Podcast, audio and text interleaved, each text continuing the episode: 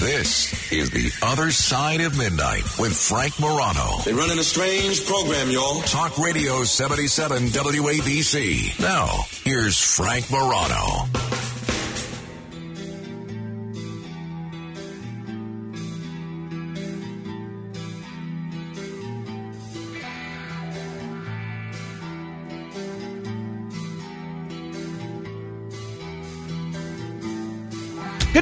Everyone. This is The Other Side of Midnight. I'm Frank Morano. Let me assure you what you will not hear on the next four hours of this show. You will not hear me speculating on Vladimir Putin's health based on uh, video in uh, something that's in that's in another continent that's I'm watching for 30 seconds. Have you seen these videos?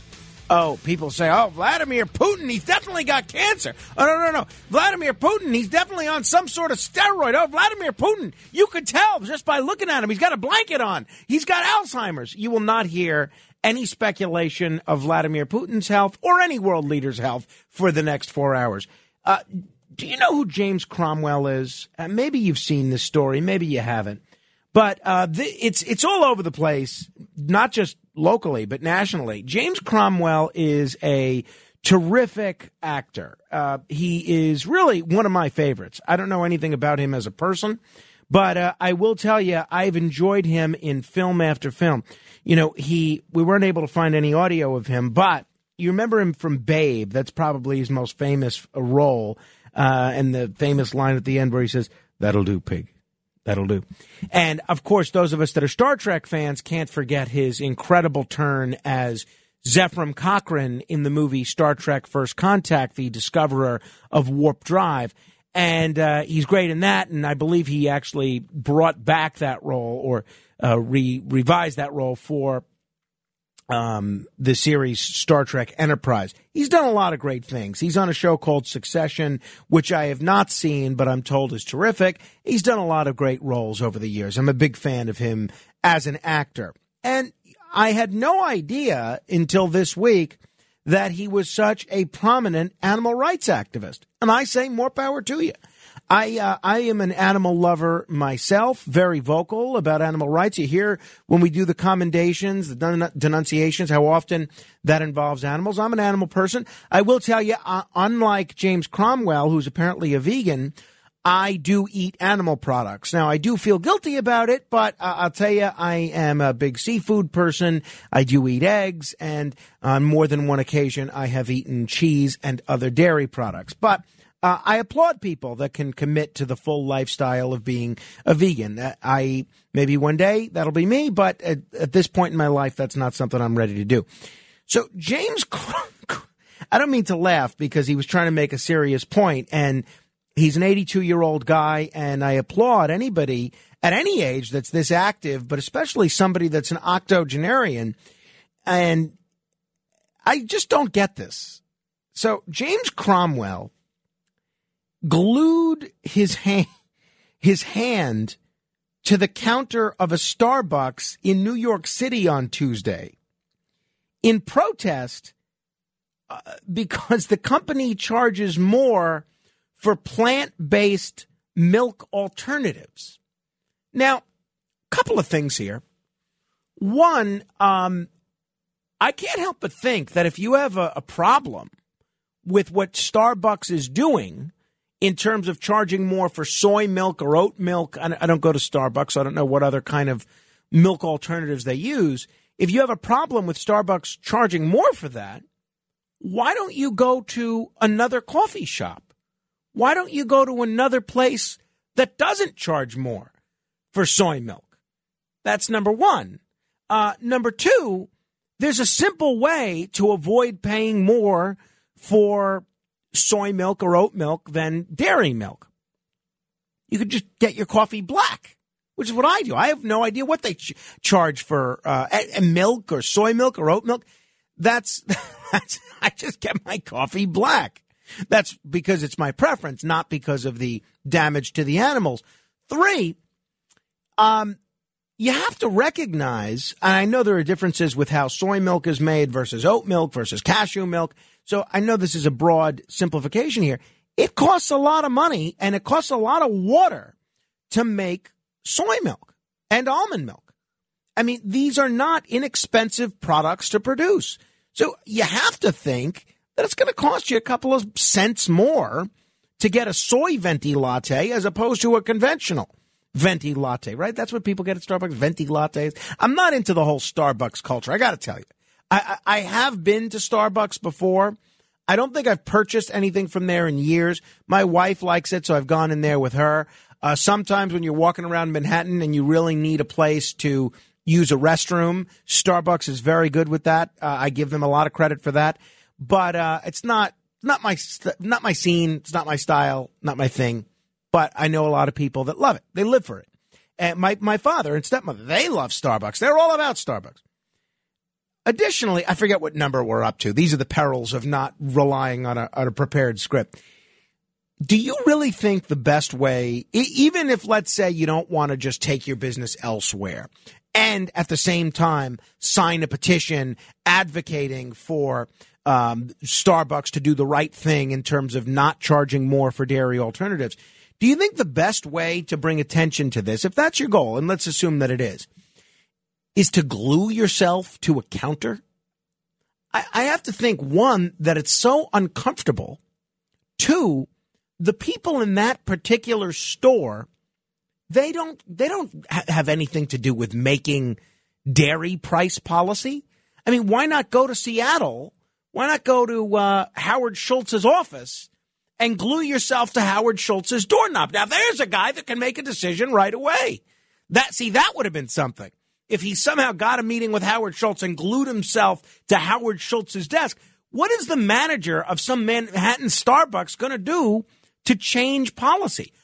And lastly, doesn't this sound so incredibly uncomfortable to have to glue yourself to a, a coffee counter? if anything, you know, we've all seen these sit ins that people do as a protest. I can understand that. You go sit in somewhere, you refuse to leave, and that's your act of civil disobedience. You, you don't leave until the police come and arrest you. But why would you want to glue yourself to something? I have to think this is one of the. I mean, look, I guess it is effective because we're all talking about this now.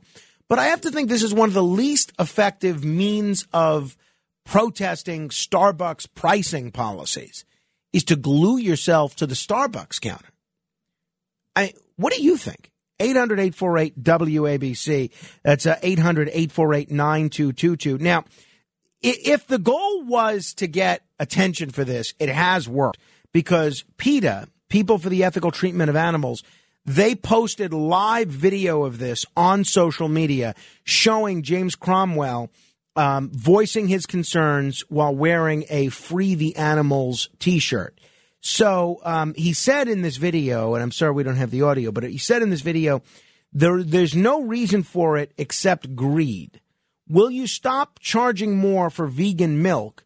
When will you stop raking in huge profits while customers, animals, and the environment suffer? uh, representative for. It reminds me of that uh, on Curb Your Enthusiasm this past season, the episode with Woody Harrelson where he's trying to cream shame everybody. I really, I really do think that if you want somebody to change their behavior, which in this case James Cromwell not only wants you, the consumer, to change your behavior by not consuming dairy, but he wants Starbucks to change their behavior by not charging more for alternatives to dairy. I really don't think that making people uh, guilt tripping people into this is the way to do it. I think education is great. I think advocacy is great, but making people feel like garbage because they like to have a drop of cream in their coffee, I don't think that's a great way to get people to change their behavior. If anything, I find it makes people dig in more and change their behavior uh, and, and not change their behavior. But PETA has always been one for these broad protests that uh, grab attention and grab headlines. So a representative for Starbucks did not immediately respond to multiple phone calls and emails. Uh, Cromwell said Starbucks is guilty of enforcing, quote, a senseless upcharge against customers seeking a, a milk alternative. Well, first of all, Starbucks should have issued a statement. They should have said why they charge more because 13,000 people and counting have signed this petition against vegan milk. They should have said, look, it costs us more to use the soy milk.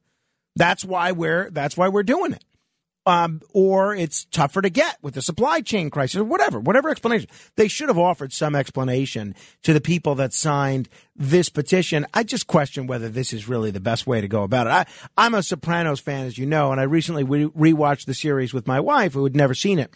And there's one episode towards the end of the series, and I, where where two characters that are involved with the mob in North Jersey are trying to basically shake down a Starbucks. I don't know if they call it Starbucks on the show. In fact, I think they don't. But um, basically, the manager is unshakedownable because he has nothing to do with with with expenditures. That's all micromanaged by Seattle somewhere. He says, "Look, if if every coffee bean is not accounted for." Uh, Seattle's just going to get rid of me and bring someone else in. So I really think that is true. These, if they were, if this was a small business, that's one thing. But this is a giant multinational corporation, and the people at this Starbucks in Manhattan, they have nothing to do with this. Now, on the one hand, I do applaud the fact that every single channel around the country is now carrying this James Cromwell story and it's leading me to think, well, can I come up with a clever publicity idea like this to, um, you know, I don't know. Maybe I can glue myself to, is there a Coca Cola shop? I'll glue myself to a Coca Cola machine until they bring back Tab, right? Because Coca Cola owns Tab. They own the rights to it. They, they've stopped manufacturing it a year and a half ago. Maybe I can do that. Glue myself to a Coca Cola machine. You could chain yourself to a Coke truck. See, that's as an de- idea. As they're delivering the Coke. Well, I don't want to do that. I don't want to get dragged by the Coke truck. And I'm just thinking, one, and I guess this is why James Cromwell's a big, better man than me. One, I really don't want to be glued to a Coca Cola truck or a machine.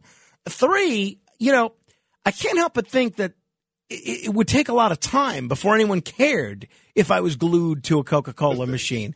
And I just have, I mean, I do have kind of other things to do. And but, how do you get yourself off of that? Like, well, how do you unglue yourself? You know, that's what, I, I, that's such a good question you ask, Matt Blaze. And uh, I did research that because it was not clear, based on most of the articles, how James Cromwell got unglued.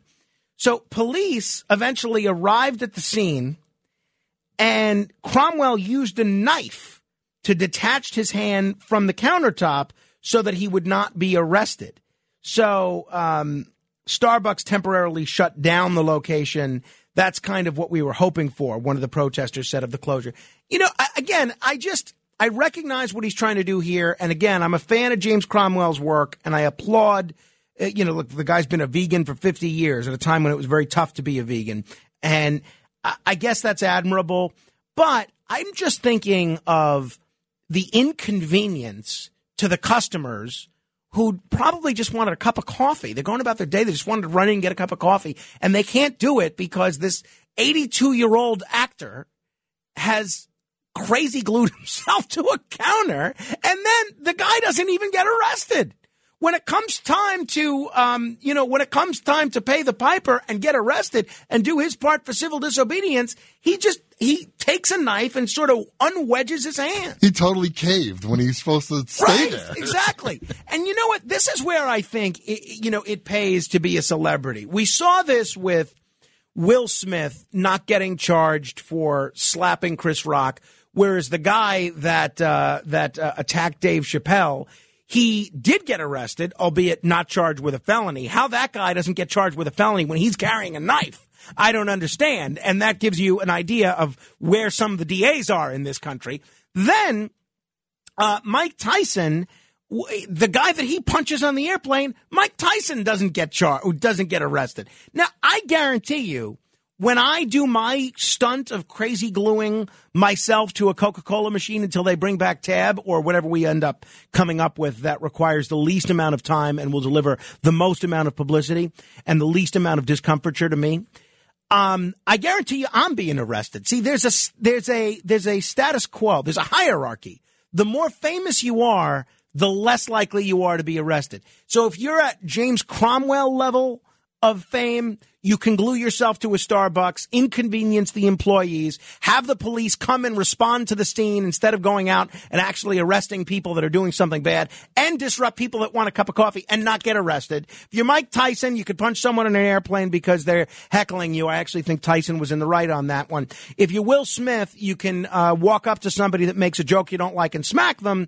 But if you're Frank Morano and all you want to do is bring back tab for the masses, then forget about it. You're up the creek without a paddle. 800 848 9222. I want to hear your thoughts on this James Cromwell. I don't know what we can call it. Glue Gate? Maybe we'll call it Crazy Glue Gate. 800 848 9222 if you want to comment. We got a great show for you coming up. Um, we had uh, really worked hard uh, to get Bill O'Reilly on the show today. And uh, I spent a lot of time preparing for this interview with Bill O'Reilly. And I was really looking forward to it. And unfortunately, Bill O'Reilly would not be on the show today. Uh, what happened was uh, Bill wanted to pre-tape right before the show, but we were having some problems with the phones, so we weren't able to hook that up. But uh, we are working on facilitating this for Friday morning's show. We're going to talk to him about his new book, which I went to the trouble of reading, and uh, a bunch of other issues in the news. Now, I'll tell you what we are going to do. Much more important than Bill O'Reilly, at least to me we're going to talk with Brian Van Flandern. This is an interview that I have been preparing for not for an hour, not for two hours, not for a week. Brian Van Flandern is America's top mixologist, and he's a spirits historian, and we're going to talk booze in about 15 minutes. Very much looking forward to that conversation. And then Tom Devine, who is an attorney and a, a, lobbyist and with a group called the Government Accountability Project. He's featured in this new Netflix docu series all about Three Mile Island. So I'm going to take a look back at Three Mile Island. I got to tell you, I, I, thought I knew about Three Mile Island, and then I saw an excerpt of this documentary in the uh, New York Post a few days ago. I was totally unaware of how close the entire East Coast was to a nuclear meltdown. And uh, this could have been, this was bad, but it could have been really bad. And it really gives you some pause when it comes to thinking about nuclear energy in the future. So I'm going to looking forward to that discussion with Tom Devine coming up in the two o'clock hour. Mike is in New Hyde Park. Hello, Mike. Frank, I love Cromwell. I mean, you know, Deep Impact, Long Green Mile, etc. He is a great actor. He's, I think he even played Washington once. But He's smack dab at the beginning of the baby boomer generation, aka the hippies. The worst thing, in my opinion, that ever happened to this country. It's over the top. Uh, frankly, Starbucks, they're being merchants. It costs more to produce that kind of milk, and I, I mean, it's and unfortunately, he he's from this generation that is rewarded for being emotionally disturbed, and it actually resonates to this day because they're like children imitate older people. So there are children out in the world right now imitating this guy. And on a side note, I wish Stan from Forest Hills would use some super glue on his lips. well, that's mean, Mike, but thank you. Uh, Philippe informs me that a fan stormed the court of a Minnesota Timberwolves game uh, a few weeks ago and glued themselves to the court as a protest for animal rights. So I guess this is what they do now. I guess this is what the animal rights movement does now. This is I, maybe what keeps me out of the full fledged animal rights movement. Not only the fact that I eat shrimp, but the fact that I am unwilling to glue myself to somewhere. Where would you glue yourself to? 800 848 9222. Rosemary is in Westchester. Hello, Rosemary. Oh, thank you, Frank. I'd like to be, I'll try to be as quick as possible. A couple of things. His celebrity and his age made him not be arrested. Number two, I believe who started Starbucks and sold it? Howard somebody. I can't think of his last Right, I mentioned name. Howard Schultz. He didn't start it, but he is the CEO. Yeah, yeah, yes. yeah. Well, he came back briefly um, as chairman, and I saw a tiny column in the Post in the business section that he was going to address that. Maybe it's not coming fast enough, and there was in other franchises, soy and oat milk would be the same price. And third, does anybody remember him as Stretch Cunningham Cromwell in um, his Archie's friend in All in the Family? I believe. Oh, oh, you know, I'd forgotten that he was on Archie's Place. You're right. I just remembered that out of nowhere. That's how my crazy mind That's works. great. Thank I, you. I, I had forgotten that, Rosemary. Great points all. 800 848 9222. That's 1 800 848 WABC. I got a uh, SMS text message here from our resident program observer, O.B. Murray. I don't know if you people understand how big of a deal that O.B. Murray listens to the show on a regular basis. O.B. Murray is he is one of the movers and shakers in this city, in this state, and this country, right? So you mentioned Donald Trump. He can send you a photo of him and Donald Trump.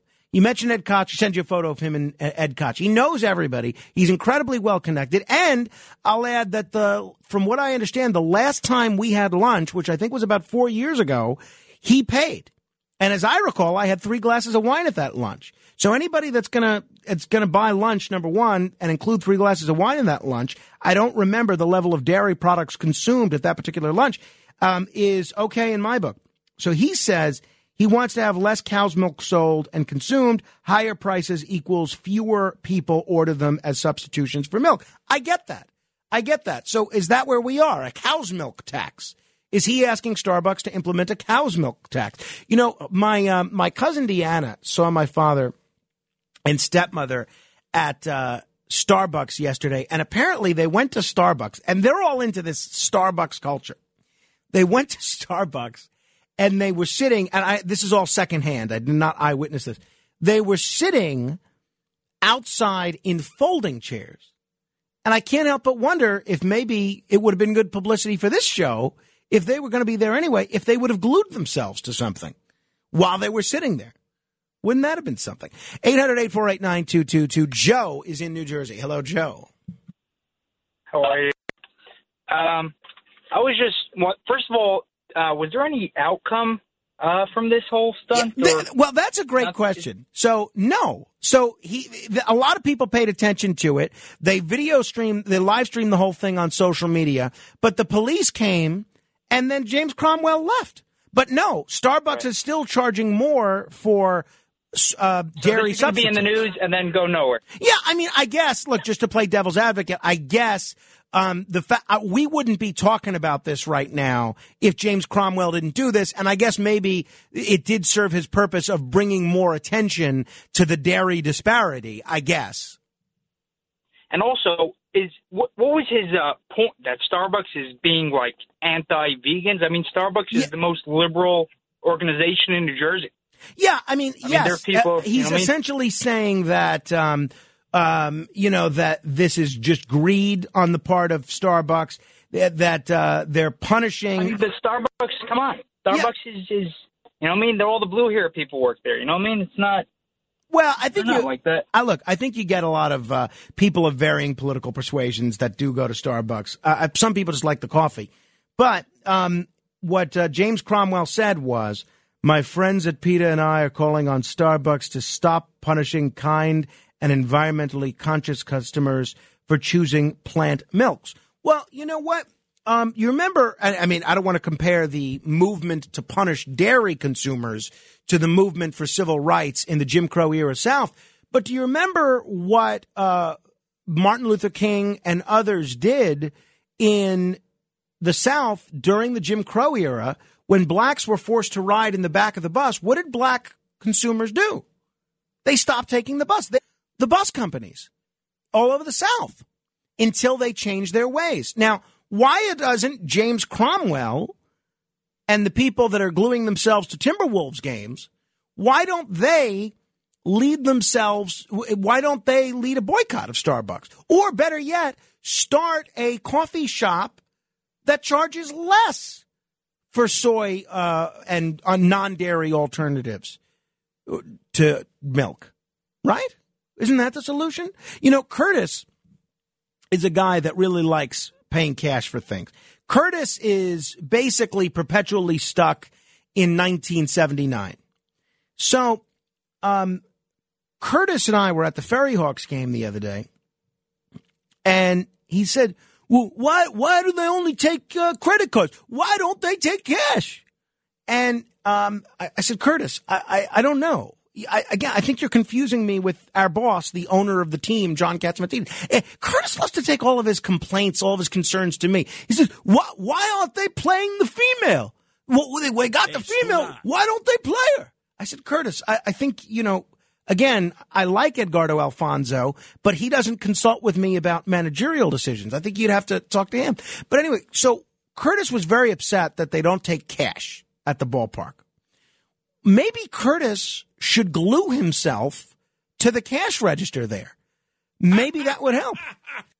I mean, I, th- I think that certainly would bring a lot of attention to it. But you know, if Curtis does it, he people are so accustomed to weird Curtis stump, stunts that I don't even know if it's news anymore. People would just say, "Oh, that's just Curtis being Curtis." Uh, you know, uh, it's it's oh, it's Thursday. It's Thursday. Curtis is just this is his day to glue himself to things. How do you like that? Charlie is in Hell's Kitchen. Hello, Charlie. Hey, Frank. I wanted to say, well, the other call was right. James Cromwell's from the baby boomer generation, so that that's a lot of it. Uh, his ego and his antics that they've done destructive things. But also, the thing that annoys me is he says this is corporate greed. That really annoys me because it reflects a, a lack of maturity that a lot of people have. We live in a capitalist society. Now, I don't agree with Starbucks politics. I don't agree with Howard Schultz politics. I think you know that about me but they're all in business to make money. I mean, John Catsimatidis is in business to make money at this radio station. That's how he's able to provide you and pay you the salary that you make. And and and, and we're all in capitalist uh, society that we live in, and we're all trying to make money. It doesn't mean we're greedy or, or that people are bad people. And I just, I think that's horrible. Uh, You, you know, I, I, thank you, Charlie. I, I think you're largely correct. I appreciate the call. Here's the one difference Starbucks, as I understand it, is a publicly traded company. Red Apple, Red Apple, which is the parent company of the Ferry Hawks, of uh, this radio station, of United Metro Energy, of Christie's, a bunch of companies, is not publicly traded, as I understand it. It's privately held. So John does not have any fiduciary responsibility to his shareholders. John can do whatever he wants, um, which is great. But Starbucks does have a responsibility to its shareholders to maximize profits if they are publicly traded. I believe they are. Last I uh, remember hearing about that. All right, I want to talk booze. Let's enough of this dairy stuff. Let's talk booze. But I want to squeeze in at least one or two more calls here. Neil has been patiently holding. Hello there, Neil. Frank, it's it's absolutely ridiculous that a guy goes into a, a store for coffee and let's face it, all the overpriced to begin with, and he's he's demanding he doesn't like if you pay a few pennies more for the milk. What a moron! Let me go somewhere else for his coffee.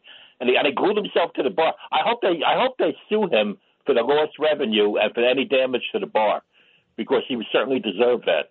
And I think you should also glue yourself to your ping pong table, which wouldn't be a bad idea. And also, the last thing I'll say, Frank, I'm stunned that Ferry Hawks don't take cash. I never heard of something like that before.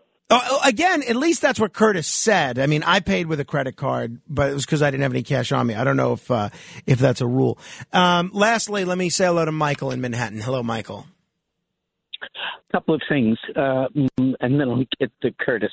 The almond milk in our restaurant, the soy milk, we're charging an extra 50 cents for that because How the dare you. prices have gone so. No, how dare you me? uh, and don't and don't milk that for all it's worth, okay? Um, yeah, that's what we're we're charged. We're charged much Well, more. no, for well, that's the, what I was uh, saying. The, the- yeah, I mean, especially with the supply chain crisis, I would think that's the case. Michael, thank you for the call. Let Avery know what restaurant you're at so that we can all glue ourselves to it to protest what your restaurant is doing in terms of uh, charging people more. All right. Uh, I'm very much looking forward to this discussion. We're going to talk booze with America's top mixologist. Straight ahead. When you need mealtime inspiration, it's worth shopping Kroger, where you'll find over 30,000 mouthwatering choices that excite your inner foodie. And no matter what tasty choice you make, you'll enjoy our everyday low prices, plus extra ways to save, like digital coupons worth over $600 each week. You can also save up to $1 off per gallon at the pump with fuel points. More savings and more inspiring flavors make shopping Kroger worth it every time. Kroger, fresh for everyone. Fuel restrictions apply.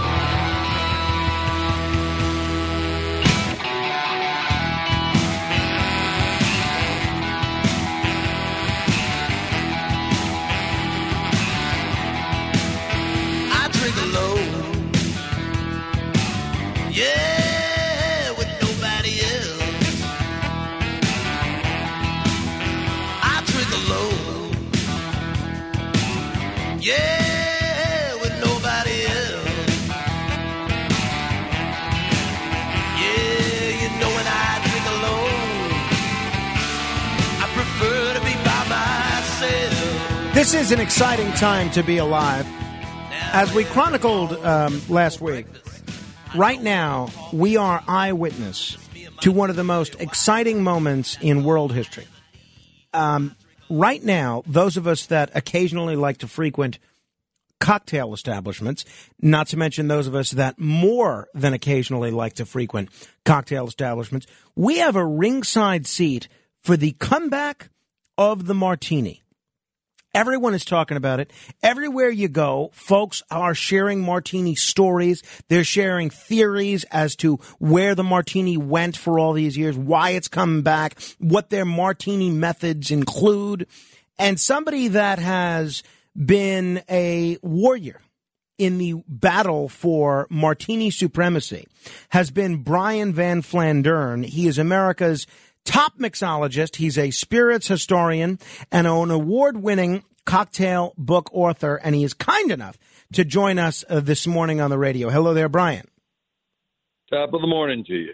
uh, so, Brian, the number one question I got from folks when I um, when I would mention that I was going to have you on today is folks asking me what the difference is between a mixologist and a bartender. So I'll I'll ask you that question first. What is the difference between a mixologist and a bartender? Well, you know, for 20 years, I thought uh, a mixologist was a bartender with a self-inflated ego. but uh, we've seen over really uh, since the late late 90s, early 2000s, that the best mixologists or the best bartenders in the world are emulating the great chefs, where they're sourcing local ingredients, freshest ingredients possible. They're doing spirits education to find the highest quality spirits. They're using flavor profiling to balance the acids and sugars and create original cocktails and recreate the classics to taste spot on perfect every time. It's uh, an emerging culinary art form, and uh, the term mixologist has kind of fallen into favor and it's become the, the so I always tell the average person the basic difference is a mixologist is to a bartender as a chef is to a cook. I like it. And we're in yeah, yeah, that's it. I like it. And if people want to check out your website, by the way, they can do so at mymixologist.com. There's a, a ton of great stuff on there. What makes you America's top mixologist? Has that been, is that self proclaimed or were you actually awarded that designation somewhere? No, I was. Uh, I did a, a little stint uh, on the Food Network. I've done a, a lot of different projects with them, and uh, one of their one of their uh, uh, producers or whatever was putting putting up the sign and said, "Hey, we've got America's top mixologist." But I, I was formerly ranked number two in the world. I, I used to compete internationally, so uh, I, I somebody somebody else gave me the title, and I, I use it in all my promotional material. So, well, who was the person that finished number one in the world? Well, he was uh, an Australian who was living in New York, but he's uh, he's since moved on, and I, I that was then, and, and there's been a lot of competition since then. So, so if we wanted to be technical, I guess we should properly refer to you as the world's second greatest mixologist. well, now I can use that in my promotional material. Say Frank said I was number uh, number two in the world. Um, all right. Well, so w- tell me about the story with the martini. I've seen now a whole bunch of articles all saying that the martini is in the midst of a comeback. Is this just media hype or is this real? Did the martini really see a wane in its popularity and is it now seeing a resurgence? What's your take? Yeah, well, first of all, for those of us in the know, it has been it's been coming back strong for a while now. But uh, in very recent months, uh, the last year or two, we're seeing a huge resurgence in the mainstream and the middle of America. People are really getting turned on to it, and there's and there's a number of different factors uh, that have gone into resurging. Uh, one, of course, is shows television shows like Mad Men or uh, you know Casino Royale or even American Psycho people see people romanticizing the, the martini, and that's exciting. But we're also seeing this huge flood of uh, of, of, videos emerging on TikTok and on YouTube and other social media platforms, and we're seeing a lot of people, uh, mixologists and bartenders, uh, making these cocktails. um, and they're making them properly. And, and one of the reasons that the martini declined for many years, ironically, is because of Ian Fleming and James Bond. Mm. And, and it, it's weird because it's, he's often credited for popularizing the martini, and it's really quite the opposite. Uh, prior to 1960s, um, every bartender, actually, it's, I should say prior to Prohibition in the 1920s, every bartender knew that you always stirred a Manhattan or a, a gin or vodka martini or old fashioned or Rob Roy. We knew those cocktails were always stirred because all the components were alcoholic, and we wanted to um, prevent it from being aerated. We want to prevent putting bubbles in there and keep those oily, creamy textures intact that coat the back of our tongue. And then uh, Ian Fleming, not being a bartender, uh, had his suave, debonair James Bond oil uh, order his cocktail shaken, not stirred, and we aerated it. We compromised the integrities of the oils, and bartenders after Prohibition weren't properly trained on stirring, so they said, "Oh, let's just shake it," and they would do it once or twice, and now you have these strong, rude things that were just so aggressive on the palate that nobody really enjoyed them. You know, They that- just- that- they- that- they look- I- I- no, it's such a great point. I'm so glad you mentioned that because when I discovered a stirred martini versus a shaken martini, I basically said, Where have you been all my life? And I couldn't understand why anybody would get the shaken martini. But then I would order the stirred martini, and I'm a pretty pretentious guy, but it felt a little pretentious even for me to say, please give it to me stirred, not shaken. I think a lot of people like the look of that shape with shaved ice at the top, and they like mm-hmm. that it can get so cold so quickly. But to, in my view, there's no comparison. It should always be stirred. Well, there's two things. First of all, once we add a mixer or a non-alcoholic component like olive brine, and you're making a dirty martini, you've you've compromised the integrity of that spirit, and you might as well shake it down and get those ice hmm. chips along the top. But mixologists hate those ice chips because if we if we shake it down to the proper rate of dilution, those ice chips continue to melt in our cocktail and water it down. So a good bartender doesn't leave those ice chips on the cocktail. You, that first sip should be cold and inviting and perfectly balanced. Now, to your point, a good cocktail should be stirred. Uh, a good martini should always be stirred, and we want to take that alcohol from about forty percent down to about 20 to 22 percent, just a little higher than a glass of wine. So you can taste you're drinking alcohol, but it's not kicking your butt. It just tastes delicious.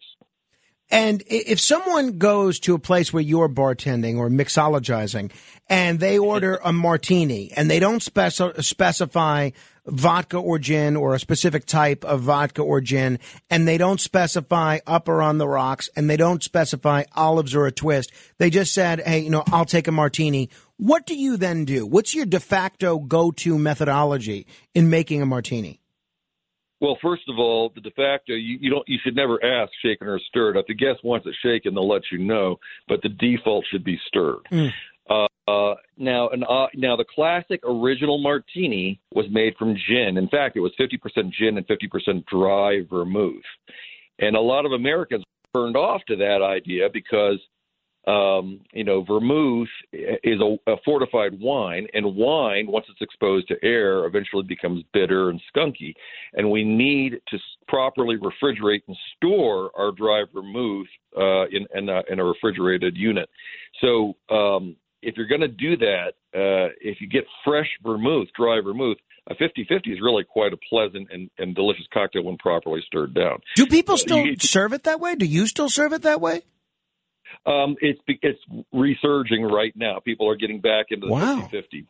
But for the last 40 years, people have been ordering it dry, extra dry, extra extra dry, which means you just look at the vermouth bottle really hard. Right. Or you wave it over the glass.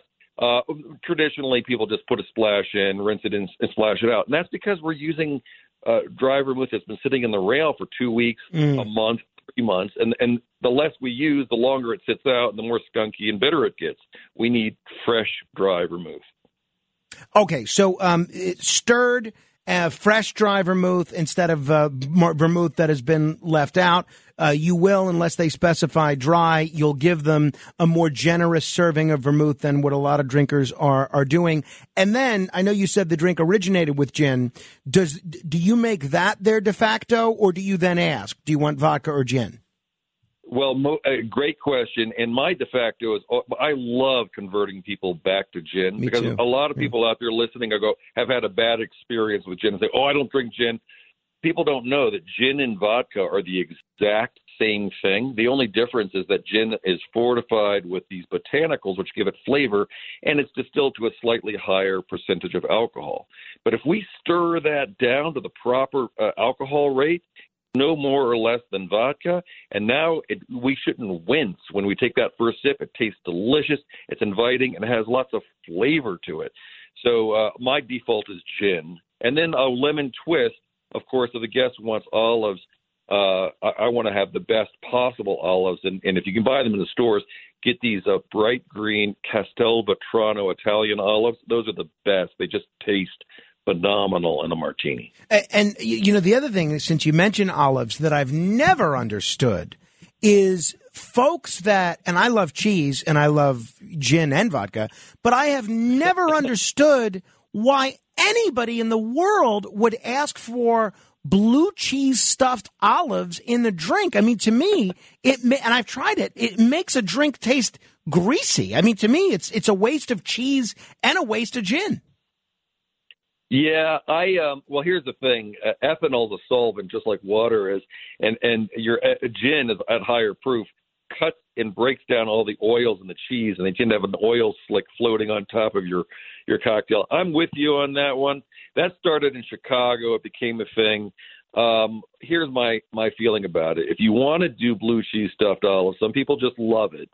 Get a really good high quality don't go, don't buy the store pot ones. They're just terrible. You can go on Amazon and buy a little cheese injector and get a good Stilton blue or a creamy blue cheese, inject it into the olive, and go that route. It just it tastes better when you do it that way. But you're absolutely right. You're going to get that oil slick floating across the top. Yeah, and, and it, it, we're talking with Brian Van Flandern. His uh, website, if you want to check him out or check out some of his books, is mymixologist.com. Uh, talking a little bit about the comeback of the martini. I remember about 15 years ago, people were talking about the comeback of whiskey and scotch and spirits, brown spirits. Was that a real thing? Because to me, it seemed very real. 20, 30, 25 years ago, I don't remember people ordering uh, a neat bourbon or uh, a single malt scotch neat. Now, especially even among young people, you go to a bar and you see brown spirit after brown spirit. What was that real? Number one, and what caused that? Number two. Well, it's definitely real, and the and the proof is in the numbers. You can just see that bourbon and uh, to a, a lesser degree, Scotch whiskeys uh, have surged. The num the sales, the raw numbers across the board are just surging. Uh, it, a lot of that had to do with this uh, new golden age of the cocktail. Um, part of being a great mixologist is doing spirits education and drilling down like a like a sommelier on the wines, really understanding the terroir, the distillation techniques, the aging practices, and what makes these spirits so special. Prior to you know the 90s and 80s and 70s, people just knew you know you get Dewar's They, they, they had their favorites. I like Crown. I like Dewar's, I like whatever, and that's that's what they stuck with. They drank what they knew and they knew what they loved, and that was it.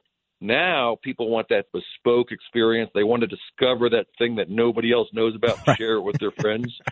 And it's an affordable luxury experience. Now, um, one, I was at a friend's the other day, and um, he poured me a glass of wine from a, a twelve dollar bottle of wine, which I thought was delicious. And uh, he said, "You know, you should do a segment on."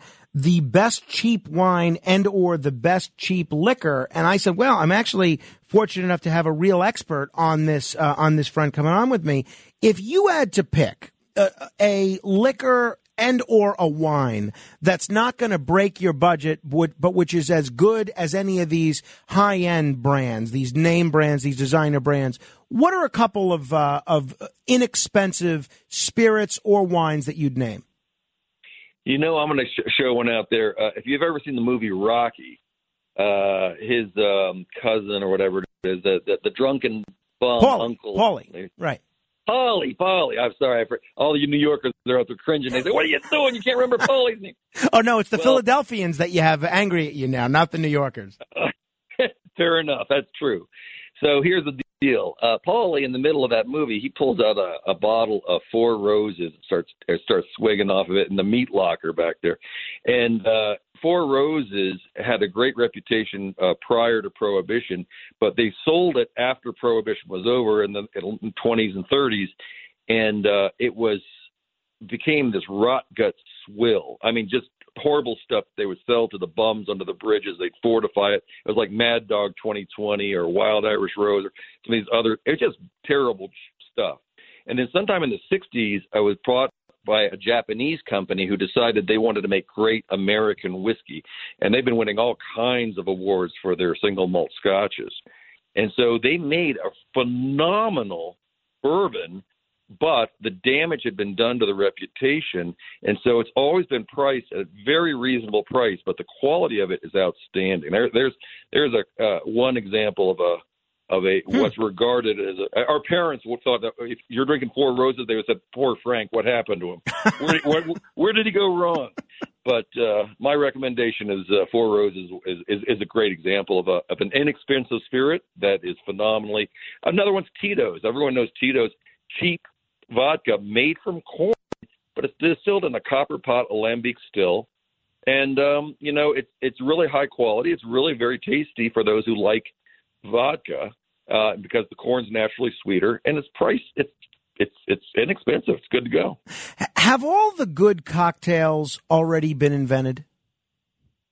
Oh, by uh, no, absolutely not.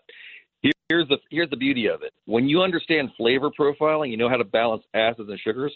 There's a million acids out there, a million sugars, and then you've got a, every day there's new new spirits being distilled. Even in the category of whiskey, people are experimenting and doing all kinds of crazy new things. So there's literally an infinite number of combinations, and the next great there will never be another cosmopolitan or margarita because there's so many new things coming out there that there will never be that superstar cocktail again but you'll find instead those cocktails that superstar cocktail is is specific to a specific venue I see. So You go to- we won't see something take off like a Manhattan again. Like there's there's no drink name for Staten Island. We won't see a Staten Island become the the gold standard in bars all over the world. not unless i create it and you promote it if we, if, we team up we can make that happen I'm game. I'm game. Hey, um, you know, uh, there's a lot of um, you know uh, Irish taverns that I've frequented over the years, and you know, you go in a lot of these places. You know, that's probably not the best place to order a whiskey sour, or uh, uh, you have the highest expectations for a martini. How do you know if you're a patron what to order where? How do you know uh, to make sure you're not ordering um, a drink that's uh, outside of the the purview of what an establishment can handle? Yeah, you know, every time I go into a bar with my wife, I, I take a look at the menu. I can tell as a mixologist, I look at the menu and I can tell if a mixologist had a hand in it. If I, you know, if there's if, if you look at a menu and you see an ingredient or three that you don't recognize, probably uh, that's a good place to order a cocktail. Really? Okay, that's good advice. Yeah, I mean, if you look at the list and, and you you recognize the name of every cocktail on the list, it's not particularly original. Chances are it's just going to be the same old, same old, and the bartenders probably haven't been tr- trained. Probably there's, there's always the exception to the rule.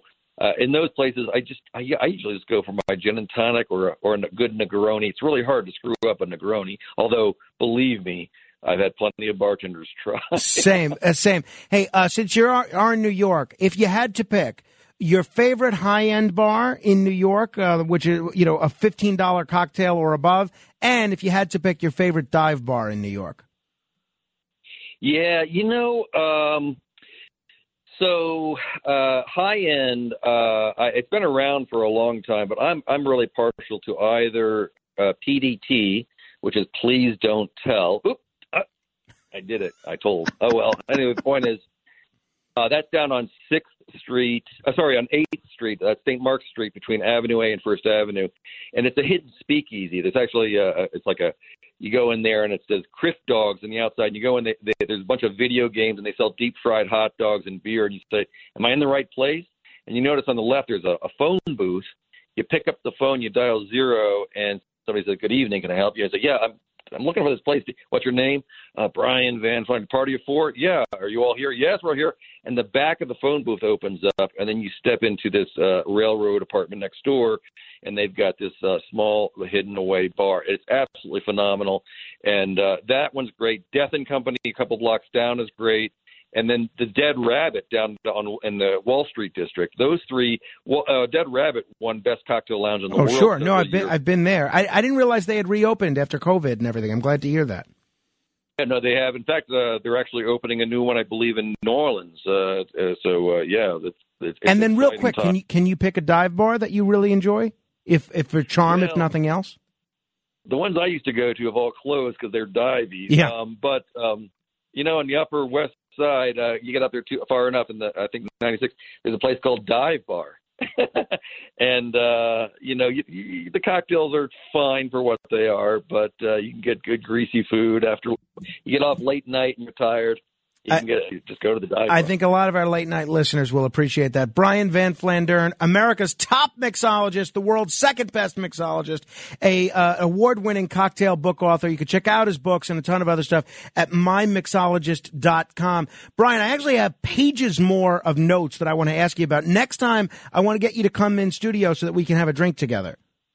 sounds like a plan i'll make you one on the air Uh, believe me, uh, I I, uh, I wouldn't let you out of here unless uh, unless you did that. So thank you. my pleasure Thank you. If you want to comment on any portion of our discussion, give me a call 1 800 848 9222. That's 1 800 848 WABC. Straight ahead. We are New York on New York's Talk Radio 77 WABC. Now, here's Frank Morano.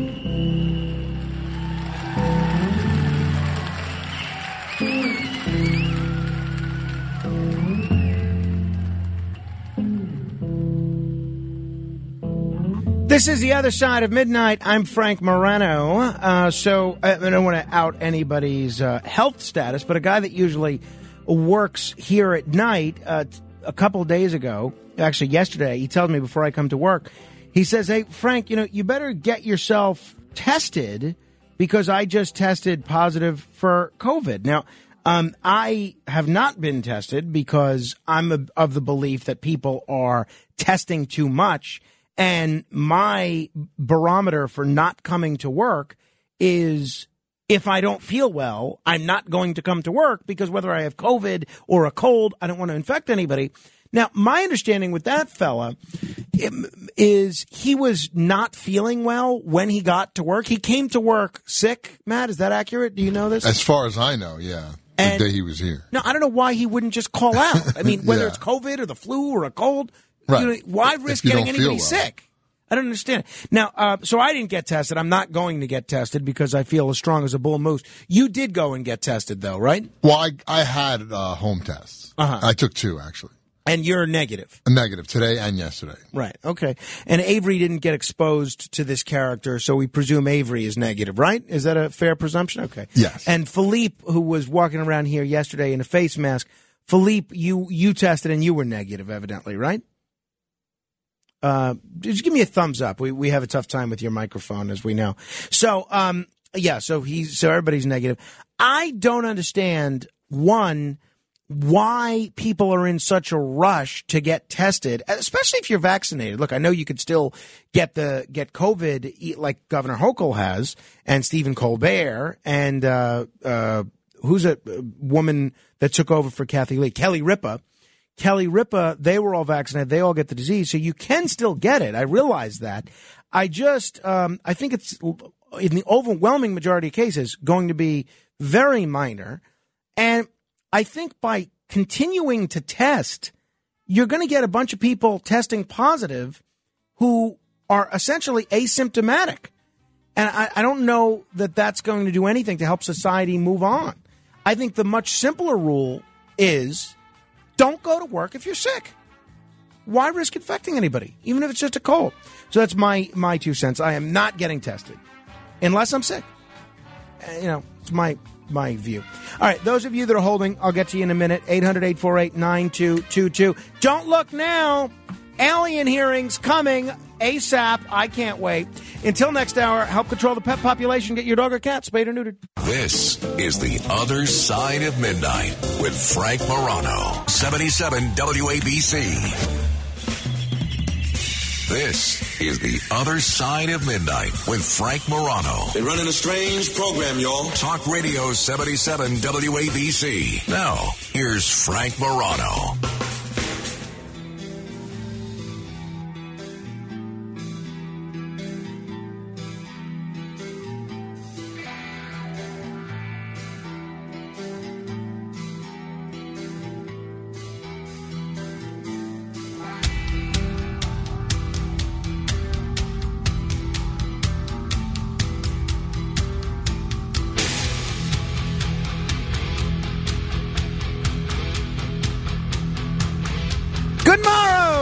Everybody. This is The Other Side of Midnight.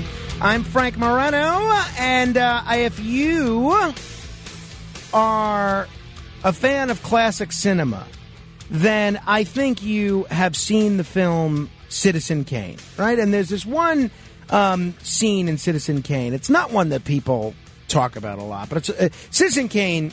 Depending on the day, might be my favorite film. And you have uh, or- Orson Welles is playing Charles Foster Kane, and he's saying to Mister uh, bu- bu- bu- Mister Leland, no, Mister Thatcher. He's saying to Mister Thatcher, um, who's being he, who's his former guardian, and he's represent he's reprimanding Kane for his mismanagement of the newspaper. He says, "You realize you lost a million dollars last year." Uh, Charlie Kane says to him, "Yeah, I lost a million dollars last year. I expect to lose a million dollars this year. At the rate of losing a million dollars a year, I expect we'll have to close this place in 50 years." And I don't know why, but that scene was reverberating around my head all day today when I saw the news. Uh, and I think Tucker Carlson did a segment on this yesterday. I didn't see Tucker's show last night, so I can't speak to this. But Congress is set to hold the first open hearing on UFOs or uni- unidentified aerial phenomena in more than 50 years. So, I mean, for whatever reason, I've been thinking, well, look, if we can, uh, if Congress will hold these hearings once every 50 years, maybe that'll be enough. Now, of course, it's not enough.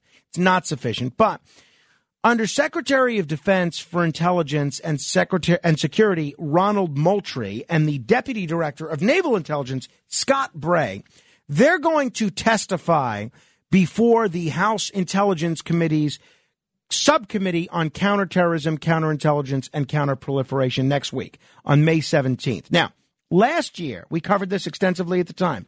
The director of national intelligence said they could only explain one out of 144 UFO sightings by the military since 2004. I want you to let that sink in again. The director of national intelligence said last year they could only explain one, count them, one, which is one more than zero, one out of 144 UFO sightings by the military over the course of the last 18 years. Now, that doesn't include all the civilian UAP sightings that we've seen in that time. These are just the ones by the military. And I have been screaming, why are there not hearings on this?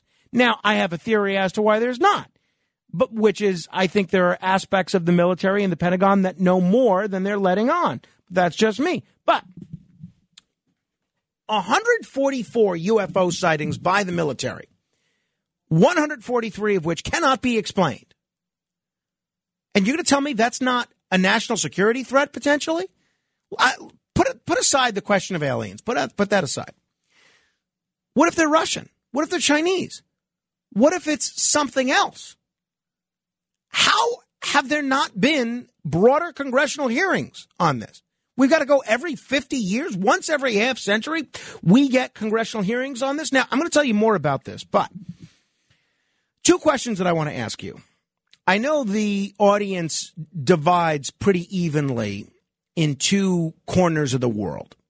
And I'm not talking Democrats versus Republicans. I'm talking there are skeptics, people that don't buy that all these UAP sightings are alien or extraterrestrial. By the way, I'm not saying they are. I just want to know what they are. And that's those are the questions I want answered. And, you know, if they're not alien, fine. What are they? Though, so there are the skeptics, the people that don't believe these 143 unexplained sightings are anything to worry about. And then there are the people that are really dogged believers, people who do believe that these 143 UAP sightings are in fact, or at least potentially many of them, extraterrestrial in nature. So I have a question for the skeptics and then a question for the believers. And everybody can feel free to call. If you're a skeptic, I want you to call our skeptic hotline at 1 800 848 9222 and explain to me what you could hear in this hearing from the Undersecretary of Defense or the Deputy Director of Naval Intelligence that would turn you from skeptic to believer. And I'd also like you to answer the question of why are you still a skeptic? Um, and I realize I'm oversimplifying the question, but by the Director of National Intelligence's own admission, we don't know what 143 of these things are. And yet, why doesn't that concern you? There's still people that write to me and say, oh, Frank spends too much time talking about UAPs. Well, excuse me, show me another explanation for these sightings. And then we can move on. But lacking any explanation, then I think I'm obliged, and I give Tucker Carlson credit for doing the same thing, I'm obliged to cover this. Now, that's the skeptic hotline. For the believers, 800 848, we have a believer hotline. That number is 1 800 848 WABC. If you call from a mobile phone, you don't even have to dial the number one. Just dial 800 848 WABC. That's the believer hotline. My question for the believers is what questions would you like asked to these Pentagon officials? The Undersecretary of Defense for Intelligence and Security and the Deputy Director of Naval Intelligence. What questions would you like asked? And my corollary question on the Believer hotline is Do you think the Pentagon knows what's going on here? Or are they just as much in the dark as I am? Um, so for the skeptics, it's 1 800 848 9222. For the believers, it's 1 800 848 WABC. You have your assigned questions. Uh, Congressman Andre Carson, a Democrat who chairs this subcommittee representing the great state of Indiana, said, quote, the American people expect and deserve their leaders in government and intelligence to seriously evaluate and respond to any potential national security risks, especially those we do not fully understand. Exactly. At least somebody in Washington has a brain.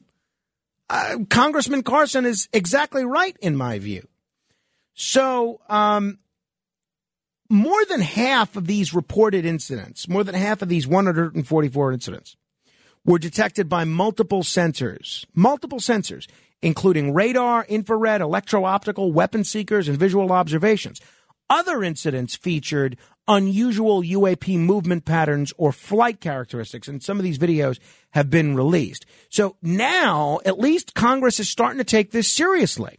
The Department of Defense has established the Airborne Object Identification and Management Synchronization Group last November to de- detect, identify, and attribute objects of interest. So at least we're streamlining the UAP sightings process a little bit. And um, I'm eager to see where these hearings go, if anywhere. If, if we're only going to have these hearings once a year, let's make them count for something. So that's why I want to hear from the skeptics what would change your mind, and I want to hear from the believers what questions do you want asked. Coming up uh, in about 15 minutes, we're going to talk with Tom Devine of the Government Accountability Project. We're going to talk about uh, nuclear power, specifically the history of Three Mile Island. I got to tell you, I don't know that I had a full appreciation for how close the entire East Coast was to a nuclear meltdown. And yet we were back in the late 70s with the Three Mile Island disaster. Could have been much worse. And uh, this fella, Tom Devine, was there. And we're going to get into it in a big way. 800 848 WABC. But Pete on Staten Island has been patiently holding. Hello, Pete. Uh, I went to a place you recommended. It was excellent. I've been going there on Highland. What place? Uh, Gray. Yeah, uh, Gray. Uh, what is it? Gray? Uh, Sounds very memorable. Yeah, yeah, Gray something. It used to be in Tottenville years ago. They moved over there. Lovely lady. the Oh, no, no. The Curly Wolf. The Curly Wolf. Curly Wolf. Okay. Yeah, you got to mind me. I had a, I had one. T- I had one or two tonight. That's so a great little- spot. Great uh, spot. The owner, yeah, Camille, is a wonderful nice lady. people. lady. Nice people, beautiful. I really enjoyed it. I had a good time. Yeah, yeah, and it's a great uh, spot. She is lovely. She is lovely. That's what I just want to say. And the other night, Curtis, I told him because I was at that game there, the, uh, the Ferry Hawks, and uh, he said to me, "Oh," I says I was in the bathroom and Roger Clemens was next to me. So he goes, "Well, what is you measuring your swans?" You know, the Curtis way. And I was like, uh, "What are you talking about? You know, Curtis, it's me. Come on, you know." But it was fun. It was fun. So. That's all I wanted to add to the show, and thank you for recommending that place. Oh, good. Yeah, next time you're in there, be sure to tell Camille, the proprietor, that I said hello, okay? Definitely, I will. I All will. Uh, good you. stuff. Uh, that's the Curly Wolf Saloon. People check it out. All right. 800 848 9222. Tom is in Brooklyn. Hello, Tom. Good morning, Frank. Good morning, everyone. Uh, I'm curious. When is the government going to tell us if someone is in contact with these alleged aliens? I have a difficult time believing these aliens came from uh, wherever and didn't contact someone. Yeah, well, I mean, they may not know. Eh, I mean, if that's happened, and I have no idea if it's happened, but if that's happened, they may not even know what the story is there, right? I mean, I'm thinking they're trying to keep it a secret, but there has to be somebody in this government that knows who has if they're if they're actually coming here. They're coming here from billions of miles away and millions of miles away, and um, they're not going to talk to anybody.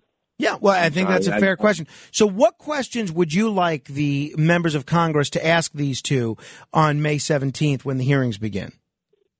What kind of contact we have had with like over radio signals and so forth and is has they have they tried to contact anyone in our government or in our um in our world period very interesting, Tom. All right. Uh, tell me what kind of questions you want asked at these hearings yesterday, or if there's anything that would change your mind. Because I get the sense when we talk about this subject that there's some listeners, they just stick their fingers in their ear and they go, yeah, yeah, yeah, yeah, yeah. Well, here, what about this evidence? What about this video? Yeah, yeah, yeah, yeah, yeah. I don't want to see it.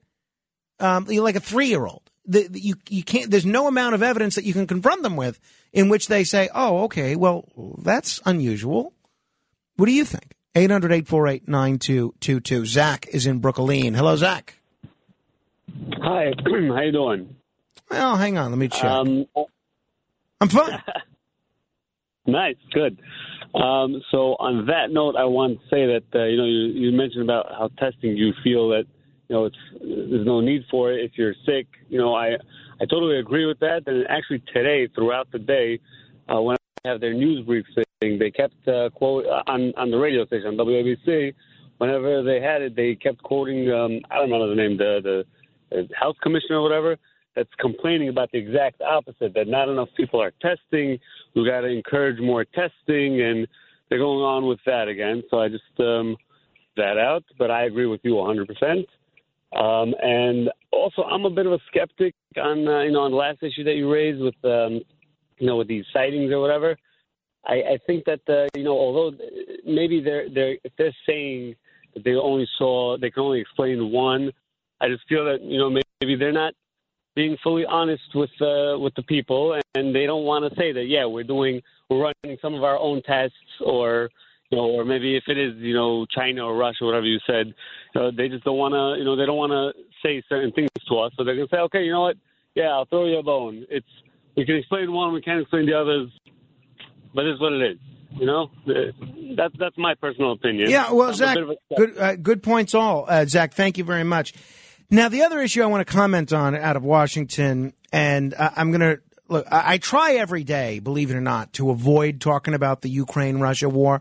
One, because I don't know whatever what else I can say. I've given you my two cents. I've tried to bring on a variety of uh, opinion makers, especially uh, people that are opinionated against what you hear on most of cable news. But when there's news, I have to bring it to you. And yesterday, the news came that Congress reached a deal on nearly $40 billion in this Ukraine aid package. Now, this deal um, w- was really remarkable for a few different levels. One, Congress once again demonstrated its eagerness to um, give Zelensky and the Ukrainians $7 billion more in war funding than President Biden requested. Think about that. So Congress once again says we're even more into war making than Joe Biden is, even though we're dealing with inflation, even though we're dealing with a real stock market concern. Um, we're going to give the Ukrainians $7 billion more than Biden requested. Now, the interesting thing about this is, well, there are many interesting things about this whole thing. Um, not a single Democrat, which at one time was the anti war party, not a single Democrat, not one in the House has any objection to dumping another $40 billion of untraceable high grade weaponry into Ukraine, another blank check for continued U.S. military escalation with the country that controls the second largest nuclear stockpile in the world. Every one of them just voted for it. No questions asked. Now, I'm amazed that there were 57 Republicans that actually grew a pair and voted no. And you'll hear from some of them in just a second. But, you know, I mentioned the other day that I went into a card store to buy my wife uh, and, and my mom some cards for Mother's Day and there you couldn't buy an American flag lapel pin, but they were selling Ukrainian flag lapel pins.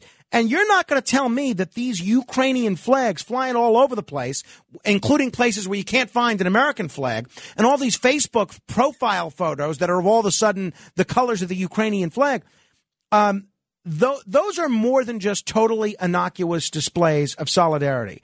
That certainly um, is contributing to this campaign that has now resulted in Congress ratcheting up the U.S. war commitment to the tune of another $40 billion. Now, it really is. Everyone says Washington can't do anything. Washington takes forever to get things done. How the, the two parties can't work together. It's really inspiring, quite frankly. And I think my friend Michael Tracey tweeted something similar. It is really inspiring how swiftly Congress can spring into action to pass billions of dollars of new war funding with this latest round sailing through the very minute they came back from recess, while funding most other things takes months, if not years, of painstaking deliberations. Or you want some funding for breast cancer? You want some funding for psoriasis? You want some funding for Alzheimer's disease? Oh, well, let's get a blue ribbon commission to see where that funding is going. Oh, but uh, Zelensky wants uh, $40 billion that we're going to have to borrow money to send him these weapons for? Yeah, oh, by all means, let's do it. Let's do it. Sails through the minute they come back from recess. How many of these congressmen do you think actually read this legislation giving the Ukrainians this weaponry against the country which controls the second largest stockpile of nuclear weapons in the world? That was a point made by Texas Republican Chip Roy yesterday. This is what he had to say. We got a $40 billion bill at 3 o'clock in the afternoon. I haven't had a chance to review the bill. My staff is poring over the pages trying to see what's in it. You want to talk about the institution? You want to talk about standing up alongside Ukraine? Why don't we actually have a debate on the floor of the People's House right. instead of the garbage of getting a $40 billion bill at 3 o'clock in the afternoon? Not paid for, without having any idea what's really in it, with a massive slush fund that goes to the State Department, $13 billion, 8 billion for the Economic Support Fund, 110 million for embassy security. We've got 40 billion that is unpaid for, and you want to sit here and lecture this body about what we're going to do or not do about standing alongside Ukraine? Why don't we talk about the American people who are hurting, the wide open borders, the inflation that's killing people, the jobs that people can't get because of the cost of goods and services in this country? Sitting here and being lectured to when I don't even have time to look at a $40 billion unpaid bill. I make a motion to adjourn. I am so thankful that Congressman Roy said that. And whatever you think about Congressman Roy, I find it difficult to disagree with anything he said there. Let's rush through this bill that no one has read, that America um, has to borrow money to pay for at a time when we're dealing with still a pandemic, apparently, and inflation and a bunch of other things, including a, a stock market that's fallen like a rock, or at least going up and down like a roller coaster. And yet, there are only 57 members of Congress that said, well, let's maybe not rush this through.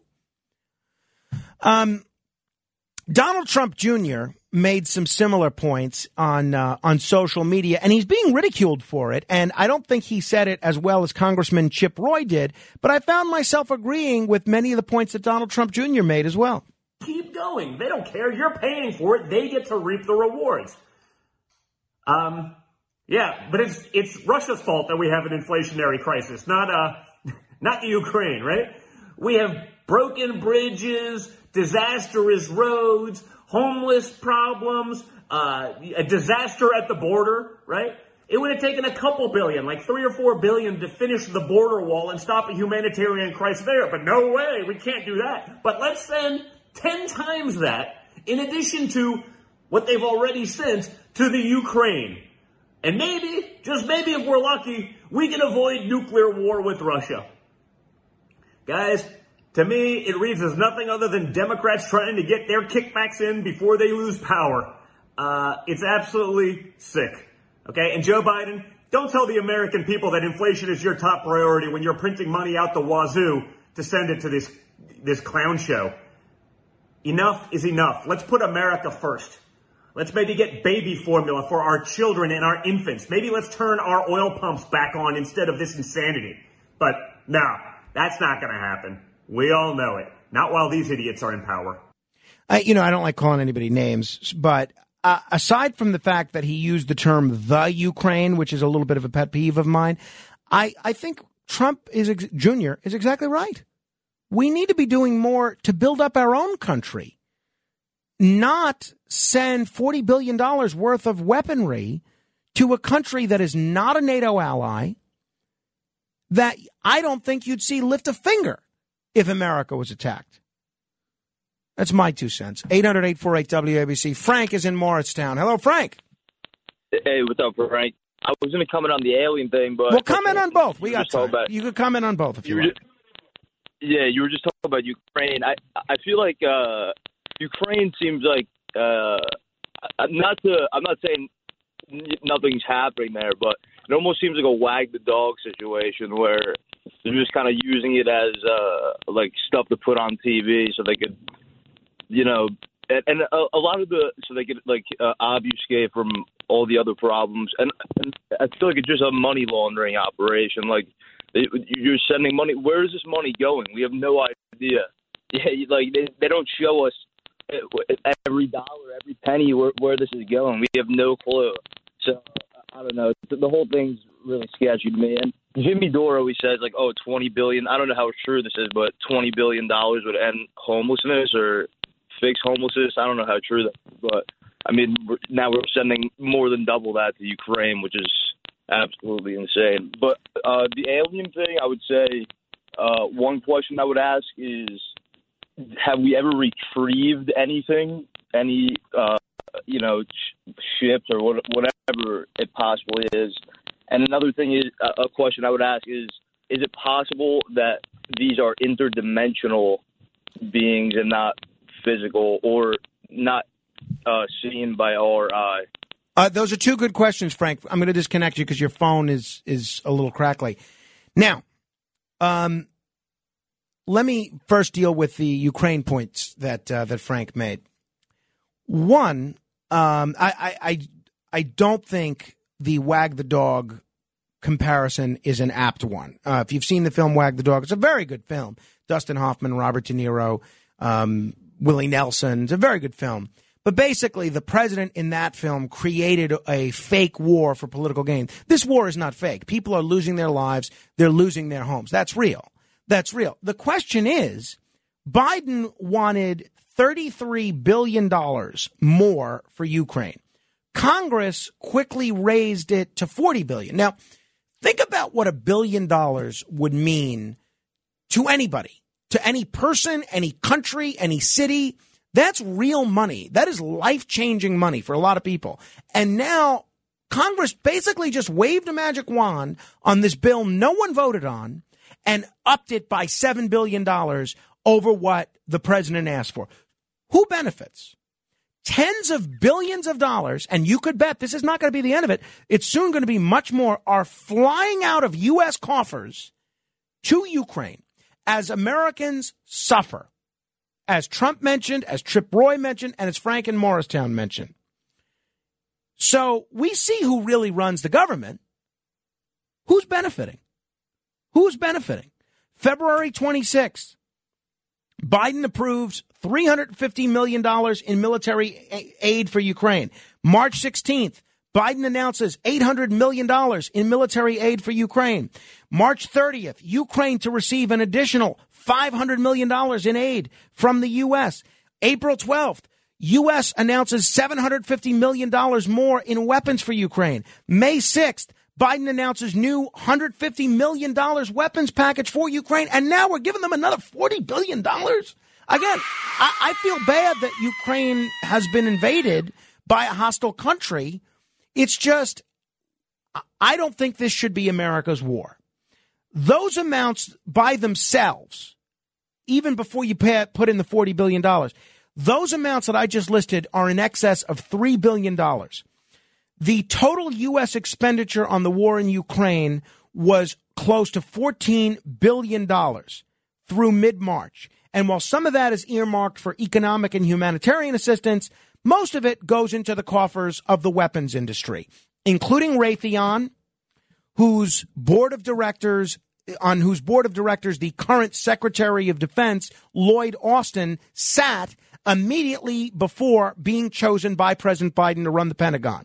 As CNN put it, about six and a half billion dollars goes to the Department of Defense so it can deploy troops to the region and send defense equipment to Ukraine. So as enormous as those sums already are, they were dwarfed by the announcement that Biden made that he wanted to send an additional 33 billion. Congress said, "We'll do you one better. We'll send 40 billion." Now, it's difficult to put into context just how much money that is. Especially since this war is only 10 weeks old. Where are we going to be 10 weeks from now? We're going to give them another 80 billion? Um the amounts allocated thus far already exceed the average annual amount that the U.S. spent for its own war in Afghanistan. Think about that. We spent, the American taxpayers spent, this was after we were attacked on September 11th. Does anybody remember that? The longest war in American history, which resulted in the, in, you know, as a byproduct of September 11th, we spent $46 billion in Afghanistan in a 20 year war, which ended only eight months ago, there was at least some pretense of a self defense rationale there. Now the U.S. is spending more than that annual average after just 10 weeks of a war in Ukraine that nobody claims has any remote connection to American self defense. Does that make any sense to you? And yet, when I point this out, and Chip Roy points this out. And Donald Trump Jr. points this out. And Marjorie Taylor Greene even points this out. We're the crazies. We're the crazies. Not the people trying to send $40 billion of your money to fight a country that hasn't attacked us. Even more amazingly, the total amount spent by the U.S. on this Russia Ukraine war in less than three months is close to the Russia's total military budget for the entire year. Well, Washington depicts Russia as some sort of existential menace to the United States. The reality is the U.S. spends more than 10 times on its military what Russia spends on its military each year. This is crazy. Who's benefiting? Well, the military industrial complex. And I know I, I know that whole tone has a conspiratorial bent to it, but that's who's benefiting.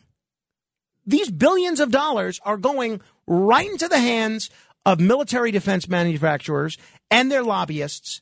And you can bet it's going to be used to do a lot of lobbying, to make a lot of contributions to the politicians that are making these decisions. And then when they finish their service, to give spots on the board of directors to people like Lloyd Austin and others, and General Milley, and uh, you, you name it. May 3rd, President Biden visited a Lockheed Martin facility and praised, this is what he said, the plant that manufacturers that manufactures Javelin anti-tank missiles, saying their work was critical to the Ukrainian war effort and to the defense of democracy, the defense of democracy itself. So by def- by transferring so much military equipment to Ukraine, the U.S. has actually depleted its own stockpiles, necessitating their replenishment with these mass government purchases. So you don't have to be a conspiracy theorist to marvel at what great news this is for the entire military industrial complex. They lost their primary weapons market just eight months ago when the war in Afghanistan ended. Well, do you think they're going to sit and deal with those stock losses? You think they're going to go and um, just eat this loss? No.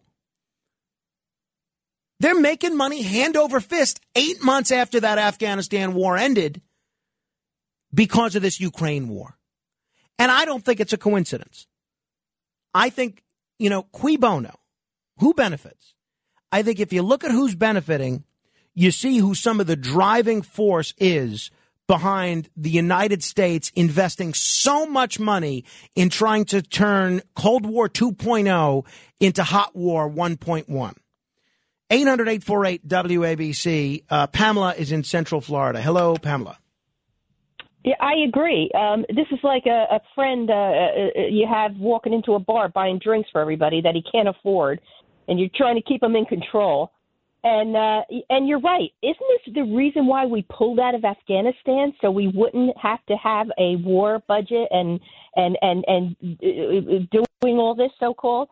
And and then Biden is supposed to be anti capitalist and he won't open up our energy resources. We're going to freeze to death this winter. The Northeast is still using heat. Have you seen the price of heat for spring, uh, 50 degree weather? It's like the same as for the hard uh, center of winter.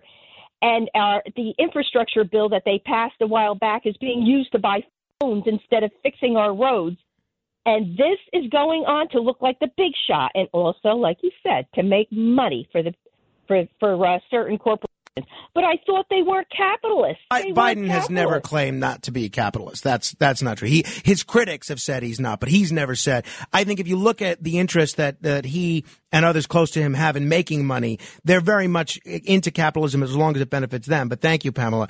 You know, it's funny to your point about these corporations. Look at what the what the New York Stock Exchange average has been from November of 2021 to now. And then compare that, compare just the average of the stock market to Lockheed Martin, Northrop Grumman, to General Dynamics, and to Raytheon. While people are losing their lives, and while the United States is inching closer and closer to war with Russia, these companies' stock prices have bulged up very nicely. Um, so my question, if you're paying $4.36 a gallon for gasoline and you can't find baby formula and you're riding on roads and bridges that are in states of disrepair, how does any of that benefit you? Do you want to send $40 billion to Ukraine? I don't. Um, we're going to move on and talk to Tom Devine, uh, Tom Devine in just a second, but Al in Florida has been patiently holding. Hello, Al. Good morning, Frank. A couple things. there's no way in hell that $4 billion is going to go to Ukraine. I heard, and I can't remember who it is, whether it was Greg Kelly or Mark Levin, that said how much maybe 10% of that money might end up in Ukraine. The rest of it is exactly what that person who you quoted said about uh, it's to uh, for the demon rats to pay whatever they need to before November because they know they won't have access to it after. And the other thing is that a lot of when you mentioned the 57 people that were against it, was that 57 Democrats? No, it was 57 Republicans, zero Democrats. Okay. And the bad thing about that whole thing in the House will be that they'll have proxy votes. So the Democrats don't even have to show up in the House to vote yes or no on that shit. I mean, it's yeah, you can't can't I'm say sorry. that. Just be careful there. Um, now, I, I just want to point out that as we send, to, uh, similar to what everybody is saying, and look, I, I'm I'm going to move on because I get a little crazy, and because it sounds like, at least in some of your cases, I'm preaching to the choir, or um, you've already become so disgusted with um, with me on this subject that you've just given up on me. But at a time when we're borrowing forty billion dollars worth of money to b- send to military contractors and weapons manufacturers, almost 30 million Americans are without health insurance. 40% of popular baby formula brands are sold out. Um, many Americans are unable to afford college. And the monthly poverty remained elevated in February with a 14.4% poverty rate for the total U.S. population. Overall, 6 million more individuals were in poverty in February relative to December. Don't you think any of that is a more important use of $40 billion than giving it to Lockheed Martin and Raytheon and General Dynamics to build weapons to send to fight a country that never attacked us? I do. All right, we'll talk about um, nuclear power and the Three Mile Island disaster with Tom Devine straight ahead. It's The Other Side of Midnight with Frank Morano, 77 WABC.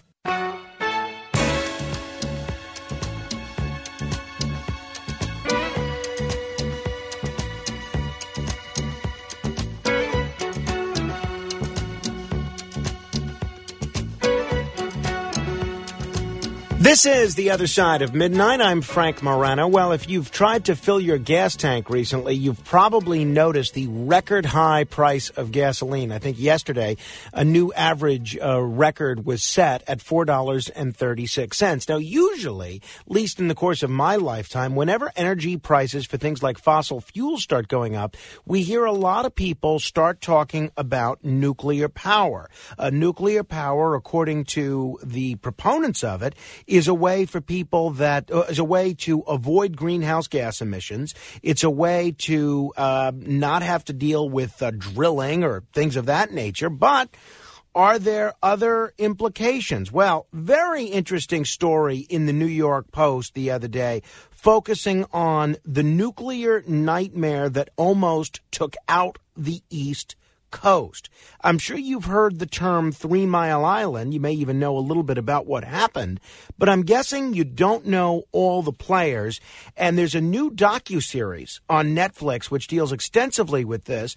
And um, I was very, very in the dark about some of the important people who made this possible. Not only the uh, people that uh, handled the cleanup and things of that nature, but some of the whistleblowers involved here. One of the people that's featured in this Netflix documentary and was featured in this New York Post article is Tom Devine. He is a lawyer, an investigator, a lobbyist, a teacher, and an advocate for whistleblower rights. He's also the legal director at the nonprofit Government Accountability Project. Kind enough to join me this morning. Tom, thanks so much for joining me on the radio. Thanks for having me. Uh, Tom, before we uh, discuss Three Mile Island, what exactly is the Government Accountability Project? What do you guys do? Uh, we're a nonprofit, uh, nonpartisan organization that helps whistleblowers. Uh, we, we're lawyers and we defend them against retaliation all the way up to the Supreme Court. Um, uh, we investigate their charges and help them make a difference, which is the whole point of uh, their exercising freedom of speech. Uh, we fight all the time to get stronger whistleblower rights and laws. And led led the charge for about 38 laws that have been passed from Washington D.C. to the United Nations, and then we teach a law school clinic and put up books and survival guides, um, so uh, other whistleblowers can learn learn the lessons. Uh, yeah, actually, it was uh, Ralph Nader that first brought you to my attention, and uh, as I'm sure you're aware, he's a big admirer of what uh, what you guys are doing. So uh, I think that's that's certainly great. I- explain to folks who may not be fully appreciative of the importance of whistleblowers in private sector companies why they're so important. Why is protecting whistleblowers and safeguarding whistleblower rights such an important thing to do? Well, it, it works in both directions. Um, in terms of protecting the public, uh, it's it gives us a chance to be warned about and expose and stop abuses of power by large corporations that could cause social catastrophes, like the Three Mile Island cleanup that almost led to a complete meltdown. Certainly, the the, the corporations were, were willing to risk it. Um, uh, it, it can get horrible, dangerous drugs off the market that haven't been properly tested. Uh, um, you know, whistleblowers, they're they're the eyes and ears of the public, and you know, ignorance is vulnerability. Um, we need to know uh, to have control of our lives, what's actually going on. Uh, but they're also a benefit to the companies. Um, uh, the studies have shown that whistleblowers are responsible for exposing and catching more fraud against corporations than internal audit departments, compliance departments, and law enforcement combined. Um, and companies that actually listen to the messenger instead of trying to kill them, um, they have um, fewer um, uh, fewer findings of uh, illegality by the government and fewer lawsuits against them, and the lawsuits they have are settled uh, for much more modest terms. Uh, this is a win-win for everybody except those who are relying on abuses of power sustained by secrecy. In the cases that you've observed, even if it's ones that your group hasn't necessarily handled, how often do corporations embrace and try to ameliorate the concerns of the whistleblower, and how often do they, as you termed it, try to kill them? Well, um, unfortunately, um, uh, companies that have worked constructively with whistleblowers are, are more the exception Really? than the rule. Um, but those that have have had outstanding results, and that's the reason why uh, the Association of Certified Fraud Auditors um, and PricewaterhouseCooper in a global survey found that whistleblowers are a resource to corporations um, if they don't retaliate. All right. Um, let's talk a little bit about the Three Mile Island situation. Uh, if people are a little rusty on their history from the late 1970s, or if they weren't born yet at the time, give us a, a quick refresher course of exactly what happened at Three Mile Island. No, they had um, a combination of a technical breakdown and human error that led to uh, a partial meltdown, which means they, they lost control of the radiation uh, at the plant uh, and couldn't shut it down.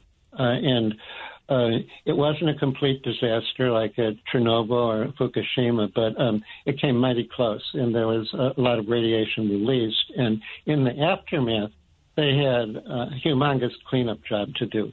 Um, they had a, a reactor vessel head, which was the molten rubble uh, of the, the core of a nuclear power plant, uh, 200 tons, and had to be uh, re- removed. Uh, it was, you know, um, uh, emitting radiation all over the place, uh, and um, that meant relying on a, a polar crane um, that was capable of doing the job if it worked. Uh, but its brakes and electrical system had been totaled in the accident. Um, and the, the company running the cleanup uh, operation, the Bechtel Corporation, uh, in order to get a speedy cleanup bonus, multi-million dollar bonus for a fast cleanup, so we don't have time to do load tests. In other words, checking if the crane actually could carry weight.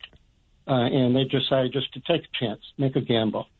Um, uh, all of the, the the leaders of the cleanup who were conducting it So we can't we can't do this. This is illegal, um, and it's liable to risk a complete meltdown, which will take out the East Coast.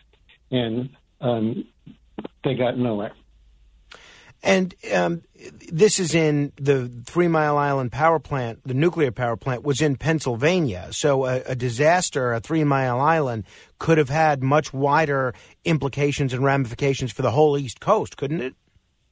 Oh, it would have taken out Philadelphia, um, uh, Boston, uh, New York City, Baltimore, Washington D.C. Uh, for years. And and why didn't it? What what went right? I guess in this particular instance. What went right is that there's nothing more powerful than the truth if it's exposed effectively. Um, uh, Rick Parks, who was uh, running the procedures for the cleanup and is the um, the pioneer whistleblower, uh, contacted us at Government Accountability Project. We um, there was less than a week before the the re- reactor vessel head was going to be lifted um, uh, with the suspect polar crane, and uh, we spent 40 out of 48 hours preparing a 55 page statement uh, with all the evidence and documents and um, filed a lawsuit um, two days before the, the cleanup. Um, had a press conference, a dueling press conference with Bechtel and General Public Utilities that drew more attention to it. And um, the NRC decided to wait and get the real facts before they allowed this to go forward. Um, and um, that led to the beginning of the end of the cover up and basically the saving of the East Coast um, because there was congressional hearings. Um, the company couldn't defend itself. The NRC resident inspector was in, basically uh, in bed with the utility, um, couldn't defend what had happened. Um, uh, there was a major NRC investigation that came out of it, and uh, they found that the cleanup was systematically illegal. Um, but um, six months after uh, Rick Parks and the other whistleblowers exposed the truth, um, in order to be redone from scratch, um, which it was. And there was hundreds of repairs made on the Polar Crane uh, over the next year. Um, it passed all the load tests, and it still, when it lifted the reactor vessel, froze numerous times, including a sustained period over half an hour. Um, so I shudder to think what would have happened if they had tried to rely on that thing without doing a year's worth of work Mm. that the whistleblowers exposed. Uh, so the role, and if people are just tuning in, we're talking with Tom Devine. He is with the Government Accountability Project. The role of the Government Accountability Project, as it relates to Three Mile Island, was protecting uh, Rick Parks and these other whistleblowers that came forward to call shenanigans, basically, on uh, not only what the utility was doing, but what the folks involved in the cleanup were doing. Um, that's right. Uh, and then to help Rick make a difference, we represented him about the investigations, um, took more statements and uh, other witnesses and supporting information, and funneled it to the Nuclear Regulatory Commission. And you got to roll up your sleeves and do the hard work, um, not just sound the alarm. Hmm. Uh, and i i this um, Netflix documentary has a lot of people sort of revisiting the whole issue of nuclear power. I know you're in uh, one of the episodes yet. I haven't seen this docu this docu series. In your role, is this docu series worth seeing? Have you seen it?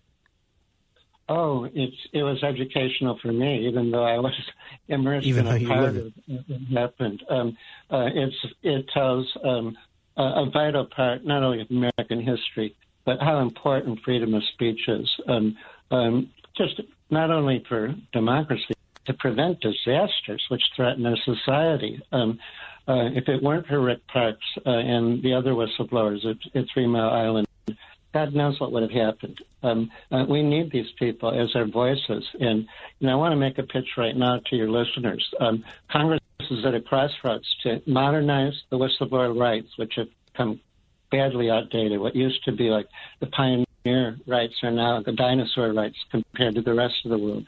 Um, for uh, civil service workers, uh, for government contractors, and for NRC and DOE employees, as well as for law enforcement officers to fight police abuses. Um, your listeners should be getting in touch with their congresspeople and telling them to support these whistleblower reforms. Um, we need them for law enforcement, NRC and DOE employees, civil service employees, government contractors, and we got and we'll have a lot more uh, victories for uh, victories for the truth. And, and what exactly would that legislation do, aside from strengthen the role of the whistleblower? How specifically would it benefit future whistleblowers? The, the benefit would be by getting the whistleblowers access to um, jury trials in federal court to defend their rights, where justice would be determined by the citizens that the whistleblowers uh, are purporting to defend when they risk their careers. Right now, um, civil service employees, um, NRC and DOE employees, um, um, they have to go before administrative boards that are very vulnerable to political pressure. It's not a fair day in court. And the police officers, they go by internal units within their own departments that they blew the whistle on to seek justice. Um, uh, there's just not a safe channel for the truth. Interesting. Hey, uh, before we before we end the conversation, I have to get your take on the role of nuclear energy in general. We haven't seen a new nuclear power plant open in this country in decades, and uh, we've seen some nuclear power plants, including Indian Point, right here in New York State, actually uh, actually close or prepare to close. In, in your view, what are the long term prospects of nuclear power in this country or in, in the world? Well, we've got a, a few problems that really have to be solved before it's responsible to rely on this. Um, one is what to do with all the radioactive waste. Um, a huge number of whistleblowers about um, uh, leaks of radioactive waste out in uh, Hanford, Washington, in the Pacific Northwest. Um, we don't know what to do with it. Um, second thing is how to safeguard it against terrorist and, and war uh, uh, incidents. We saw a close call recently in Ukraine uh, when war broke out. Um, these things are very, very dangerous. And strike three is the human factor. Um, nuclear power is always been very impressive advanced technology um, in, the abstract uh, if it's if it's done as it's designed. Um, but the human factor of uh, skipping the safety tests, having substandard materials, um, um, uh, uh, cutting corners, um, cheating. A lot of these nuclear power plants were, you know, built like it was a New Jersey construction company, you know, cheating on the highways. Mm. Uh, you can't do that. Um, the stakes are just too high. Uh, so um, I'm pessimistic whether it's ever going to be responsible. Uh, and it's unfortunate uh, because it's impressive technology. Interesting. Well, uh, I appreciate the time this morning. I hope we could talk again soon. Uh, thanks for your great work on behalf of whistleblowers, and uh, I'll look forward to checking out this documentary. Oh, by the way, the do- the name of the documentary I don't have it in front of me. What i- what is it? It's called Meltdown. Meltdown. Meltdown. I will absolutely be checking that out. Tom Devine, thanks so much for the time this morning. Thanks for having me. If you want to comment on any portion of our discussion, give me a call 1 800 848 WABC. It's 1 800 848 9222. You shudder to think about what would have happened if things went the other way. Uh, a nuclear meltdown affecting the whole East Coast. My goodness. This is The Other Side of Midnight. I'm Frank Morano. Straight ahead. It's The Other Side of Midnight with Frank Morano, 77 WABC.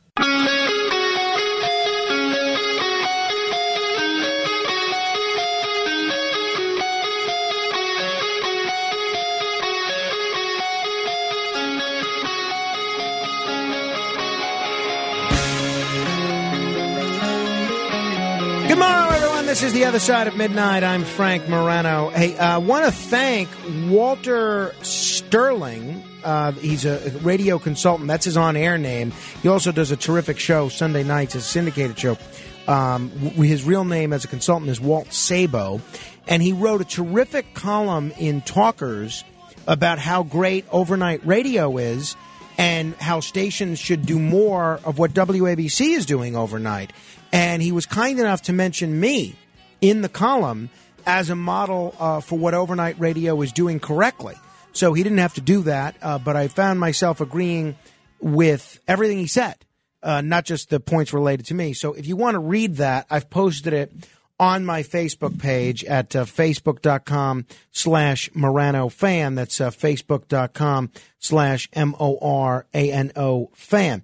Also, I want to thank uh, my friend Corey Windelspect who is um, who's been a guest on this show before, who's a great guy, and he and I were exchanging emails the other day, and uh, ultimately he said that um, you know we were talking about trying to get together, and uh, he said essentially that um, uh, he moved to Hudson County. He moved to uh, I think Hoboken. He said, When I moved to New Jersey, I registered as a Democrat so I could have a vote in the Hudson County Democratic primary elections, since most of the Hudson County Hoboken Democrats run unopposed after the primary. Plus, gives me an opportunity to vote for a fringe Democrat that may be able to upset a primary, but not win a general, helping the Republican candidate. Anyway, that being said, you, my friend, are one vote closer to being elected sheriff of Hudson County. So he sent me a copy of his ballot and he wrote me in for Hudson County Sheriff in the Democratic primary. Now, I used to discourage people from doing this kind of thing because the truth is, even if I was elected, I probably wouldn't move to Hudson County to serve. But why not? If you don't want to vote for anybody in the primaries, vote for me. Till then, keep asking questions. This is The Other Side of Midnight with Frank Morano. They're running a strange program, y'all. Talk Radio 77 WABC. Now, here's Frank Morano.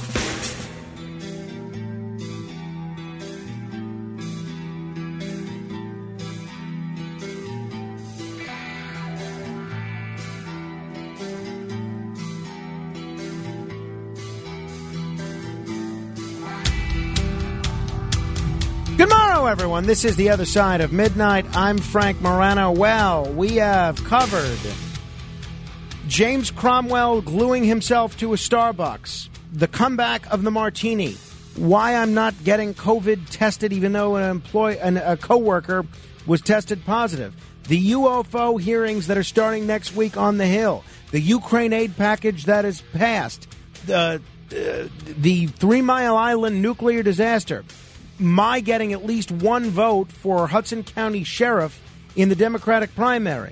The Talkers column, uh, which is kind enough to mention me.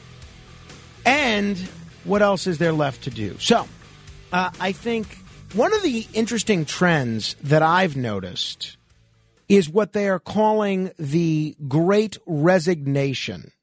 Have you been following this? Uh, essentially, what the Great Resignation is is what we're seeing right now in the workplace, which is a whole bunch of people quitting. And right now, the job turnover job turnover is twenty percent higher in the workplace now, and it's a very interesting workplace now. We're all remote, and we're in this hybrid working world, and it's going to stay that way for the foreseeable future, apparently. And companies should apparently brace for a lasting culture of quitting, of employers quit, of employees quitting. Listen to this. Some 37 million people will leave their jobs in the U.S. this year. 37 million. That is a 20% jump from pre pandemic levels. A company that was seeing a Zoom, um, so Zoom has now dominated the workplace and people are meeting by Zoom. I hate these Zoom meetings. I hate them. I did a Zoom meeting yesterday. It was it's the most annoying thing in the world. A company that was seeing a fifth of its workforce turnover annually before the pandemic, for example, can now expect to lose almost a quarter of its employees each year. Think about that. Brian Kropp, the chief of research for Gartner's HR practice, told Axios, this is for as far as the eye can see at this point. The great resignation. That's what they're calling it. People are going to be quitting their jobs or changing their jobs as far as the eye can see.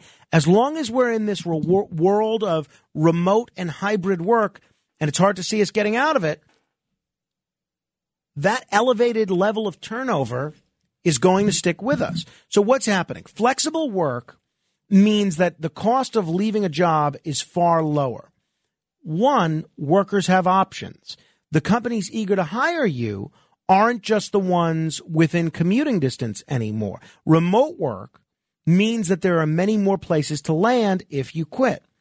Additionally, this is an important point, and I find this true, but I, it's not something I would have thought of work friendships are weaker. Employees, according to this fellow, Brian Kropp, employees pick a place to work not just for rational reasons like compensation or benefits, but emotional and social reasons like that's where my friends are. Remote and hybrid work weakens those connections as there's far less face time at the office, or sometimes none at all. So taking away work from anywhere is not an option for most companies. We've done that, and I'm very proud that our company's done that. You know what everyone does here? They come to work.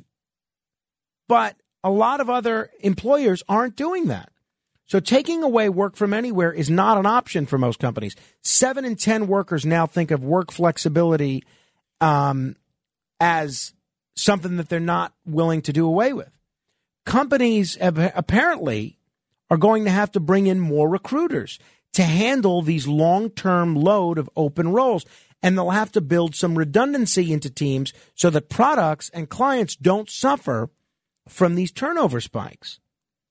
So I do wonder if it's possible to bring down this turnover rate of people quitting.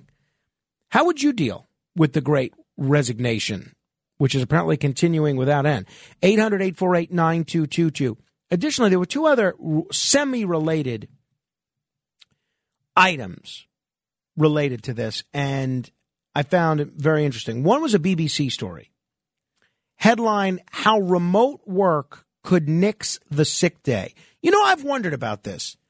I mean, unless you're bedridden, unless you're dying, if you're not going into a physical office, why are you still taking sick days? You can't stumble your way to a computer screen or a telephone? Sick days used to mean resting, not working, but now more employees are logging in from home as they fight illness. After all, if people are remote already, I take the time off. You know how many sick days I've taken since we worked here? Zero. Now, I did have a COVID exposure twice, and there were, I think, three or four days where I had to do the show from home. You know how many sick days I took at my last job, which I was at for 10 years? Zero. I- have just never gotten the, um, look, if you're sick, you should stay home. And I'm, I'm sure at my last job, there were some days where I came into work and I shouldn't have. And again, seeing where we are with COVID and spread of, of communicable diseases, you shouldn't do that. But these days, if you're working from home, is there really a need? To take the sick day? Because before the pandemic, you had ill workers like me in that example that I just gave showing up to the office coughing, spluttering away as they tackled their workloads. Today, sick employees can work remotely, keeping their germs to themselves. But this shift raises a new dilemma for workers. Exactly how sick do you have to be to take a sick day from home? Before all this remote work, the choice was really binary. You either power through despite feeling lousy and go to the office, or you stay home and abandon work for the day. Now, that's not the case. Colds or flu, you know, they could be bad or they could be eh. If you're eh, don't you just work through it? So apparently, it's a problem that could become more common as hybrid and remote work is spreading. Now, this is the last thing as it relates to the workplace that I want to bring to your attention. And this is, I find, the most troubling, but it's because of the same issues, which is you're not going into a workplace, you're not connecting with your manager, you're not connecting with your coworkers, and it's not leading to a sense of community like you used to have at the workplace. By the way, if you want to comment, we have one, two, three, four, five open lines. Now's the time. 800 848 WABC. Are you familiar with the concept of ghosting. First of all, I find ghosting in any scenario to be incredibly rude to do to somebody. But the, the first time I heard the term ghosting, it was in the in the dating world. And I'm trying to think if I was ever ghosted. I'm sure I was, but I, I can't think of a specific example. But um, essentially, the, the the term ghosting, as it was explained to me, and as I understand it, would be you go on a date with somebody, or maybe you meet somebody at a bar, um, and you like them, right? You go on a date, maybe two dates, and then you decide you don't like them, but you don't want to go through the whole rigmarole of breaking up with them.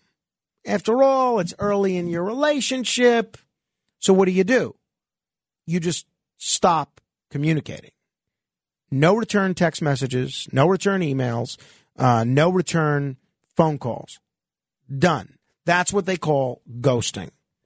And I'm trying to think if I've ever done that to someone. I don't think so. The closest thing that I've ever had with respect to ghosting was when I was in graduate school. I was I was going to graduate school at NYU, and I was pretty busy working here and doing other things. And essentially, I decided rather than go through any formal process of dropping out, or and, and I don't recommend this, by the way, um, but rather than go through any formal process of withdrawing from classes or matriculating or whatever, I just stopped going to class and stopped paying tuition. That was my version of graduate school ghosting. I don't recommend that at all. But now, it's one thing to ghost a uh, bad date or a classmate that hits you up for a, an alumni donation. But these days, people are actually ignoring essentially communications from companies that have hired them for decent paying jobs. Can you imagine that? Big article in the Wall Street Journal about this this week.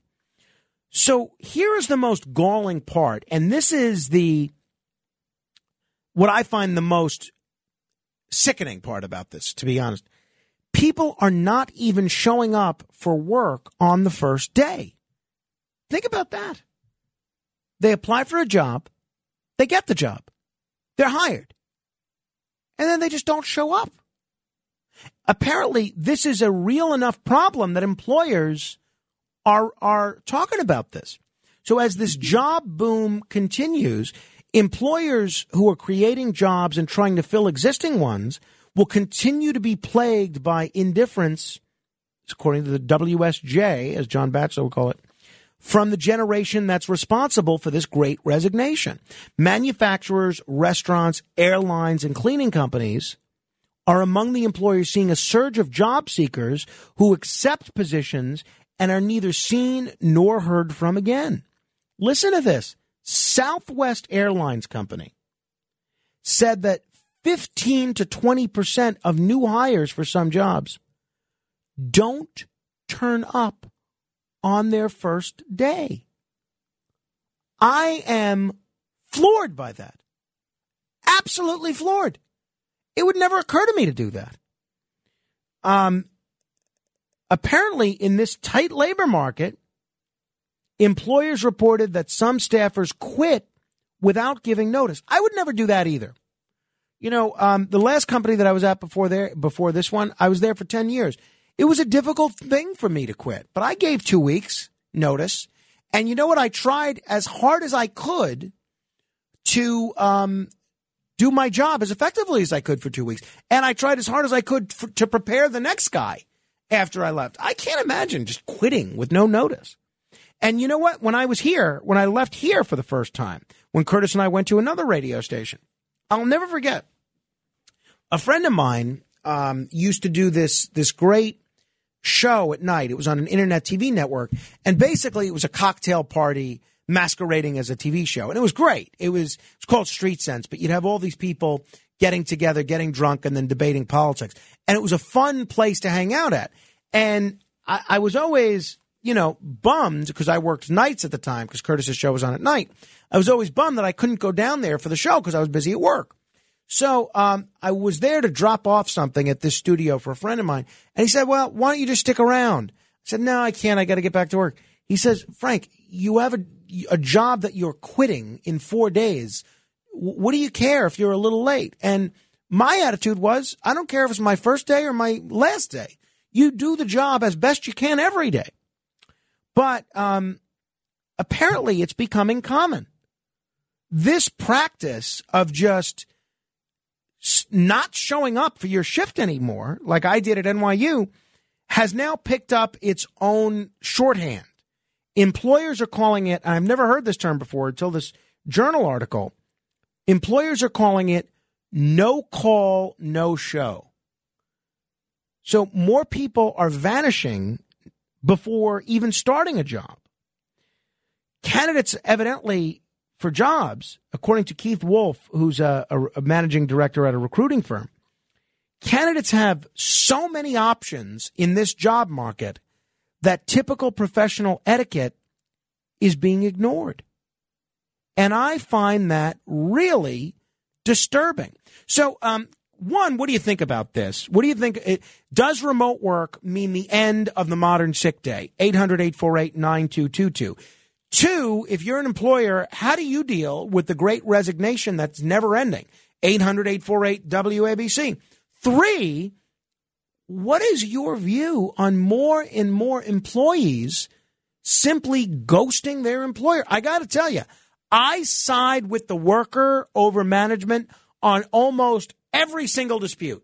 You go down the line, and if there's a dispute between labor and the people that control the means of production, just call me Karl Marx because I am almost always with the labor people.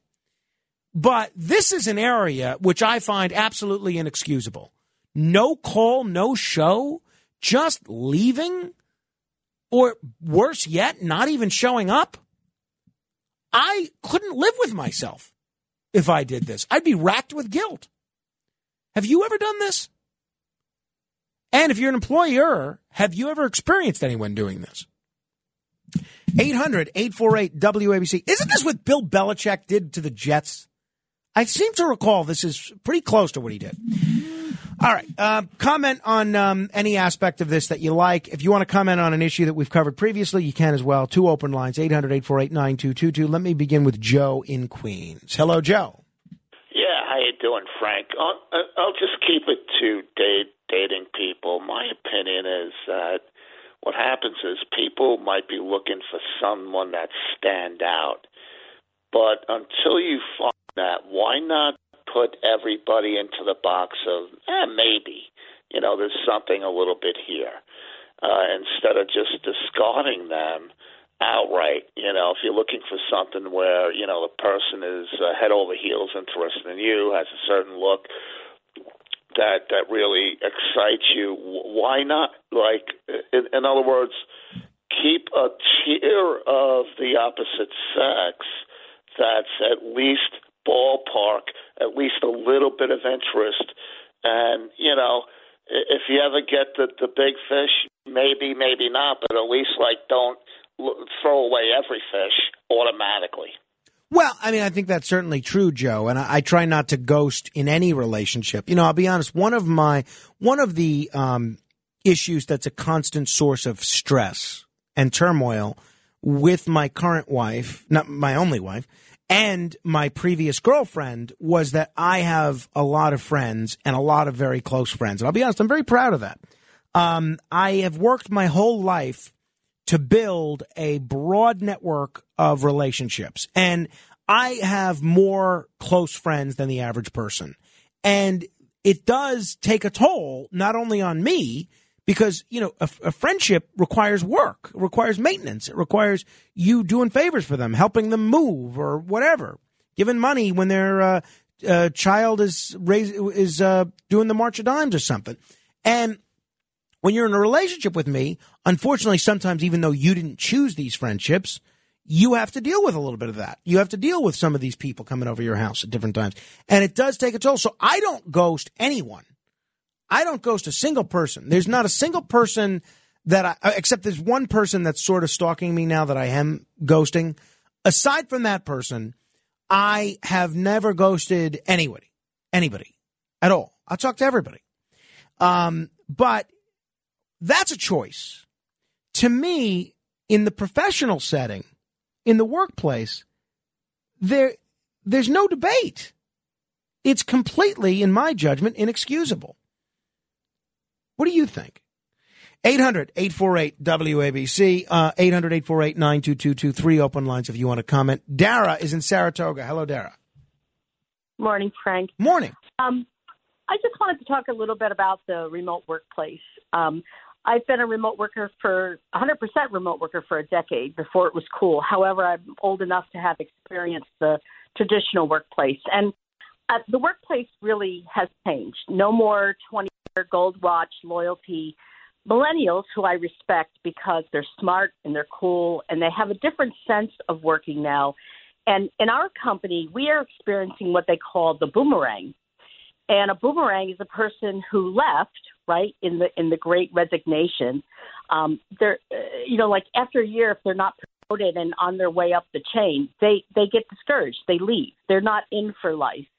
Um, but the boomerang comes back to the company, realizing, hey, I was wooed away for money or this or that, and realize my culture, my path, my my being, even though um, it, and the, the company is accepting them back. Like there's no there's no moss there, and that to me was incredible. Like it used to be, you know, you resigned, you burned that bridge, you moved on. There was a little bit of a rough patch there, but in certain industries like mine, they're happy to have the credential. It makes that person like comes right back in the chair like they never left. Um, also, sick time is different in a virtual working environment.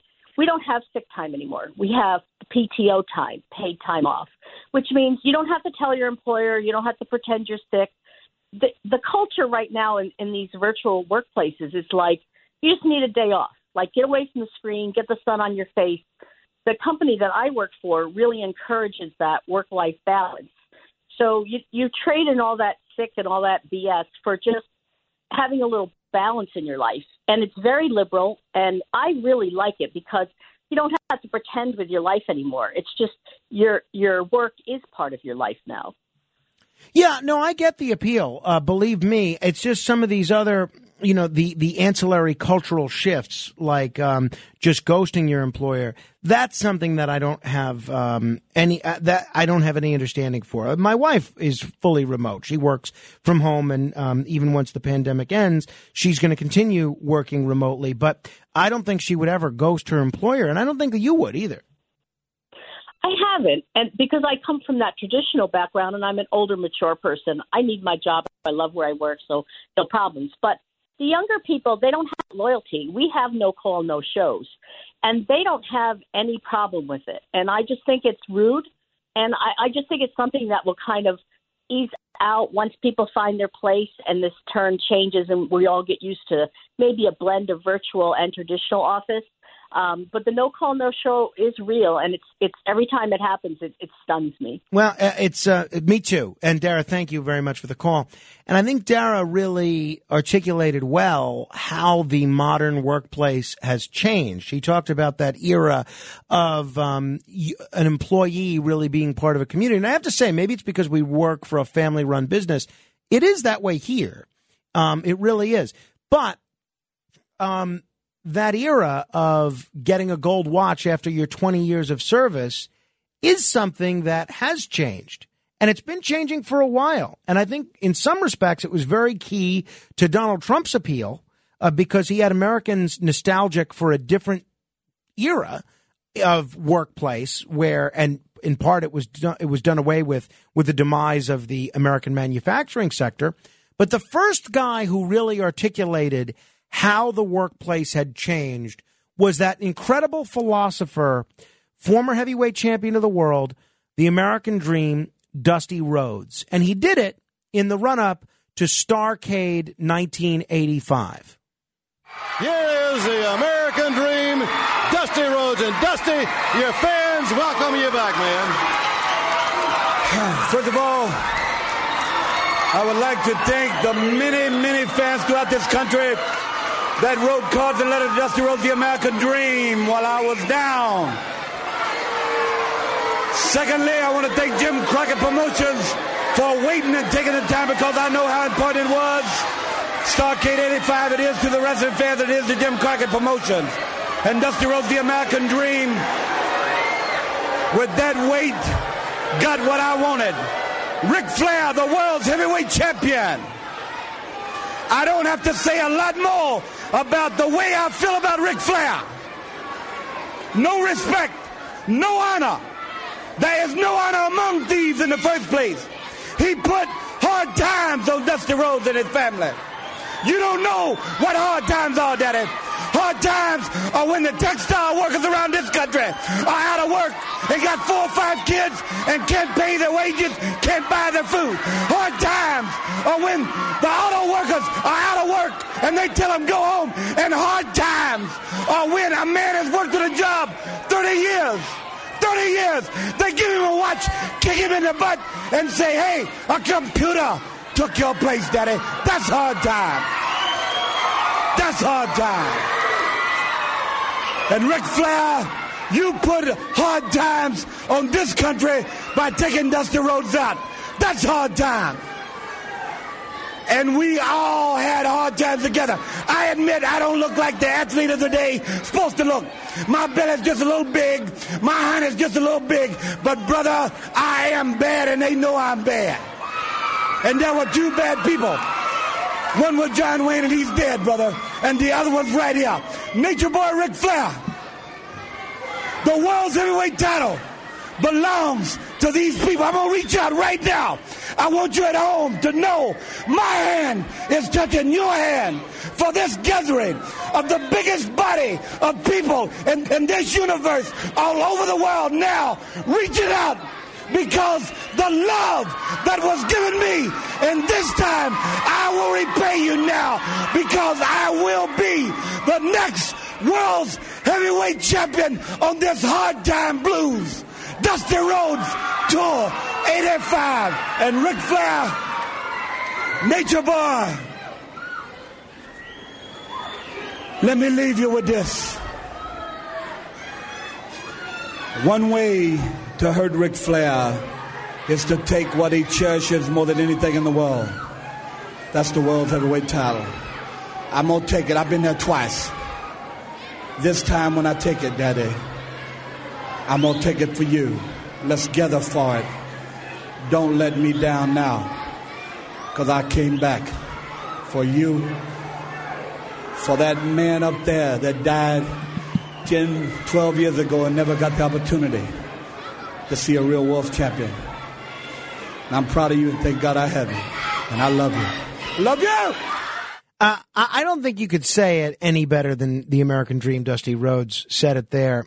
And with one promo and with one run at the title, uh, both Starrcade 85 and then followed by the Great American Bash, he really spoke for all these workers which found themse- who found themselves disenfranchised. You know, it was one of those moments where um, maybe some people, maybe some blacks in this country felt this way when Hank Aaron broke the home run record. But other than the fictional boxing match between Rocky Balboa and Ivan Drago, I don't know that there were many other instances in sports or sports entertainment where a performer, and look, that's what athletes are, they're performers, where performers so embodied the spirit of their fans and the spirit of the people they were representing. And it's funny, I think Dusty Rhodes, in giving voice to the concerns of the textile workers who found themselves replaced, as he said it, by a computer, uh, and he said, uh, give him a gold watch, kick him in the butt, and said, you know, a computer done took your place, daddy. Now they don't even give you the gold watch. But I don't think, personally, that the mistreatment of American workers by corporations, the government, the system, whatever case you want to make, I don't think that's any excuse for poor manners. And ultimately, I don't care whether you're working from home or whether you work in person somewhere seven days a week. I think these no show, no call situations are inexcusable. I find the ghosting of an employer before you start your job absolutely inexcusable. What do you think? 800 848 9222. We'll continue with your calls in a minute. We have two open lines if you want to jump on board. 1 800 848 WABC. This is the other side of midnight, straight ahead.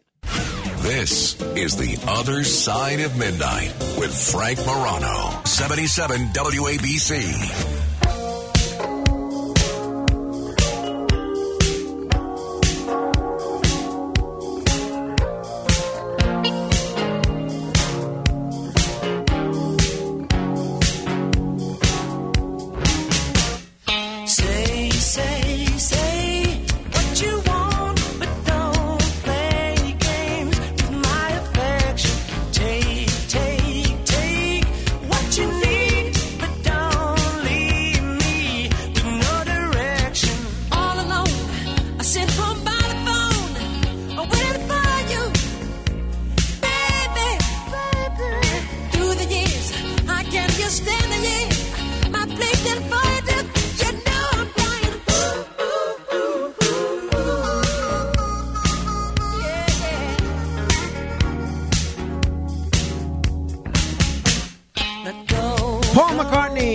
Michael Jackson singing "Say, Say, Say." You know, it's interesting about this song. Not only is this a great song, um, but you know, when Paul McCartney and Michael Jackson were collaborating on this song, Paul McCartney, and who knows how much of this is true, but I mean, I guess Paul McCartney does. But Paul McCartney evidently advised Michael Jackson to learn from his mistakes and invest in music publishing because the Beatles had missed out on a lot of money because they didn't own all of their own songs or uh, the publishing rights to it. So in 1985, Michael Jackson purchased the publishing rights to almost all of the Beatles catalog for $47 million. He outbid Paul McCartney himself. Paul McCartney found himself in a bidding war with Michael Jackson after giving Michael Jackson that financial advice. And I will tell you, Michael Jackson made a lot more than $47 million through these Beatles songs, not to mention his own songs. All right. Uh, talking a little bit about the modern day workplace, and uh, I don't think you could say it any better than Dusty Rhodes did it there. And according to Dave, Dave from Dumont, uh, apparently called in, he said that um, don't believe the conspiracy theorists or the hype men that Dusty Rhodes was six foot one. He said he's saying apparently that uh, Dusty Rhodes was actually only five foot seven, uh, as he continues to disprove all these wrestlers' heights. Steve is in Manhattan. Hello, Steve. I'm gonna get you, Bruno. I'm gonna get you, Bruno. Superstar Billy Graham calling out Bruno Sammartino. Yeah, no, those wrestlers were big dudes. I went to a few wrestling matches myself through the years. Um, first of all, Frank, you live the life of Riley. You have your dream job, and you're best friends with the owner. I mean, there, there could be no better situation than that. And you live in Candyland down Staten Island, which is good. You don't take the four. Tra- you don't get on the six train in Midtown to the four train, go uptown to the Bronx late at night, because then you would have it there. You wouldn't be singing "I Love New York." Now the thing with the um, the atomic power plants and everything, I just like to do a little movie review and critic here. I, after what you did with that, uh, the atomic plants, I would tell people to watch the movie China Syndrome and followed up with The Hunt for Red October. I think you like those two movies. And the China Syndrome was already in the theater when Three Mile Island hit, Mm-hmm. and uh, that was the that's the genesis, folks, for the atomic plants uh, closing. Yeah, I think they could use a few atomic plants out in California. They always have these what they call these rolling brownouts, where they have to shut the power down to protect the system. I mean, we're already in the 21st century. We can't deliver power, but California's different because they they they're insisting on taking the world's poor, so they got their own problems out there, and. um also, the uh, Shoreham power plant was closed down in New York because of Three Mile Island and Chernobyl hit, and that was the end of Shoreham. You weren't going to see Shoreham opened.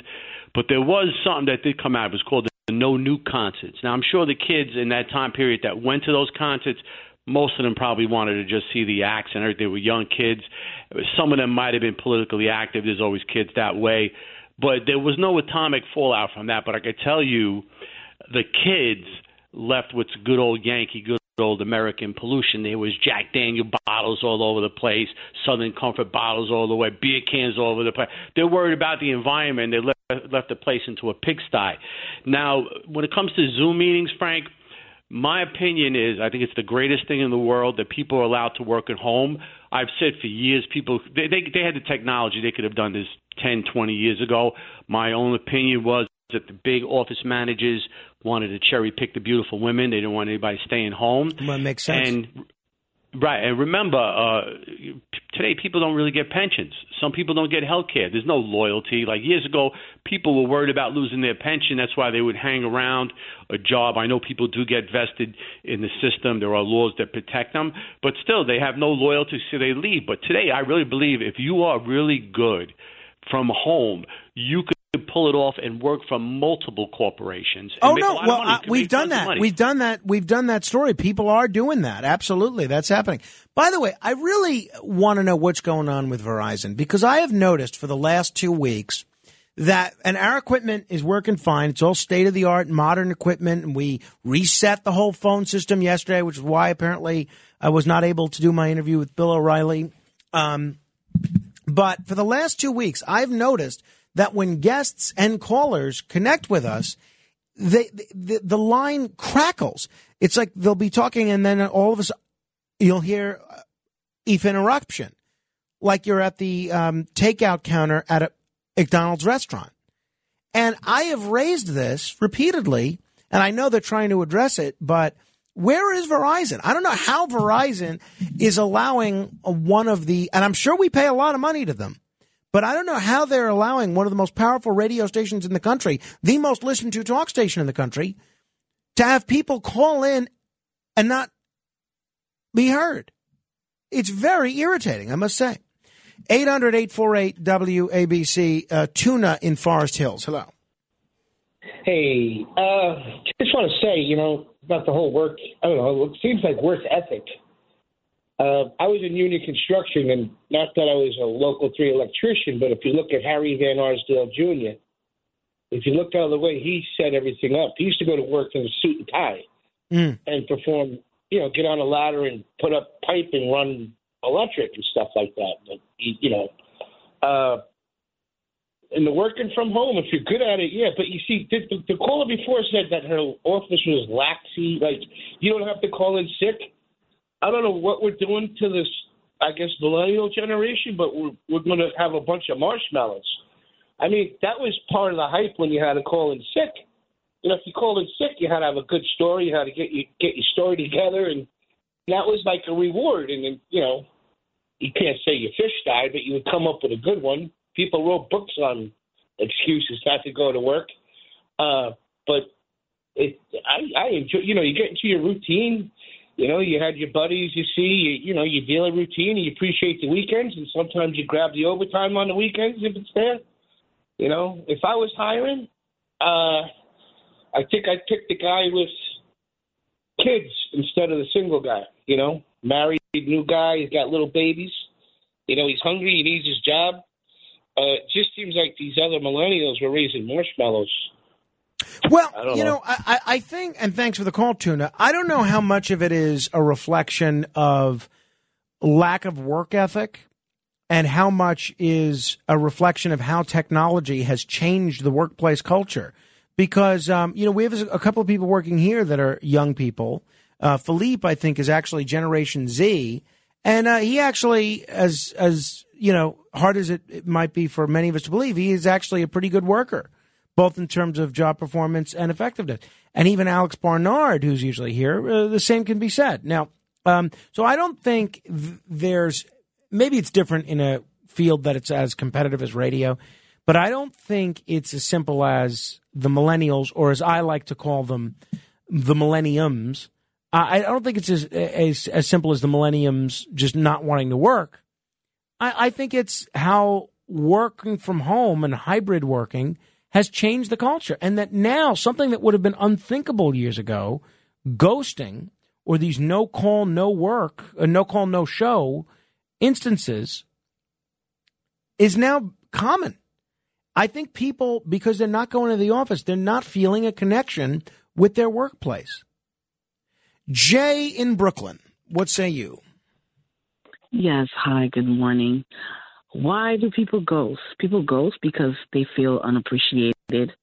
They see because a new worker, which, you know, would be called a rookie, comes in because they have a, and because they have a connection to a certain um, supervisor that's high ranking, um, they get promoted automatically before the person that's been there for years. You know, people just feel you know, what's the sense? Sometimes you just need a day off, man. You know, just to get away from all the BS. You know. Yeah, I, I- guess that's uh, becoming the norm, uh, Jay. I mean, have you done this? No, I haven't done it. I haven't done it directly, like that. Okay, all right. Well, have you done it indirectly? Um, sometimes you just want to get away from your boss too. You know, Yeah. like I- you well, go to you go see, to work and let's say you're right, Jay. Right, and I, I, I think you're exactly right. Um, Mm-hmm. and I've been in that position with certain employers.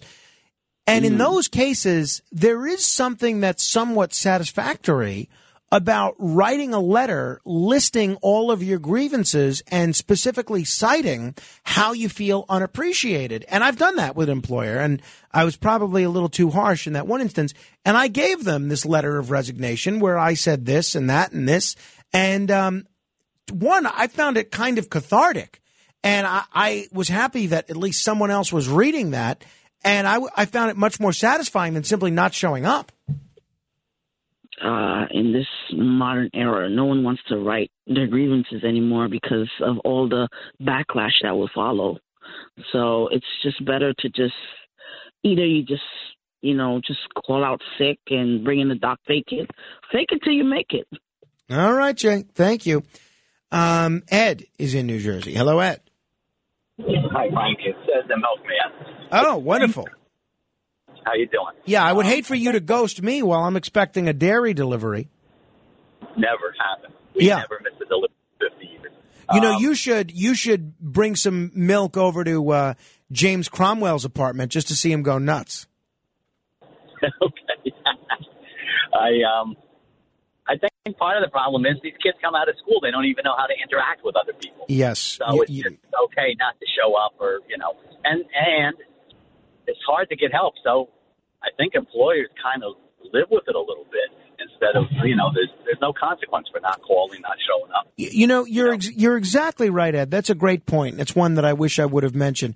You know, I've done these segments, and we may do another one next week with this fella Bob Wolf, and he teaches what they call soft skills, which are skills related to interpersonal rea- um, interaction, and those skills are lacking. You know. Um, and de- decorum, I find, is lacking. I, I, I do think that's true. I do think that's a good point. Uh, we'll take one more call on this and then we'll move on to other subjects. Steve is in New Jersey. Hello, Steve. Hey, good morning, Frank. I think the workplace problem is almost a change in society. Um, people aren't used to being under pressure. From a young age now, when kids play sports, they give everybody a trophy, everybody's a winner. And then the day comes that they go into the real world. And I work for one of the world's largest shipping companies that has brown trucks. And they're used to putting a lot of pressure on their employees.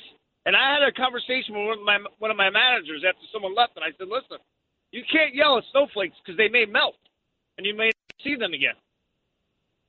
Well, so you're saying is um, that because uh, you know people's feelings are so tender these days that that that this is what hap- what the byproduct of that is at the workplace.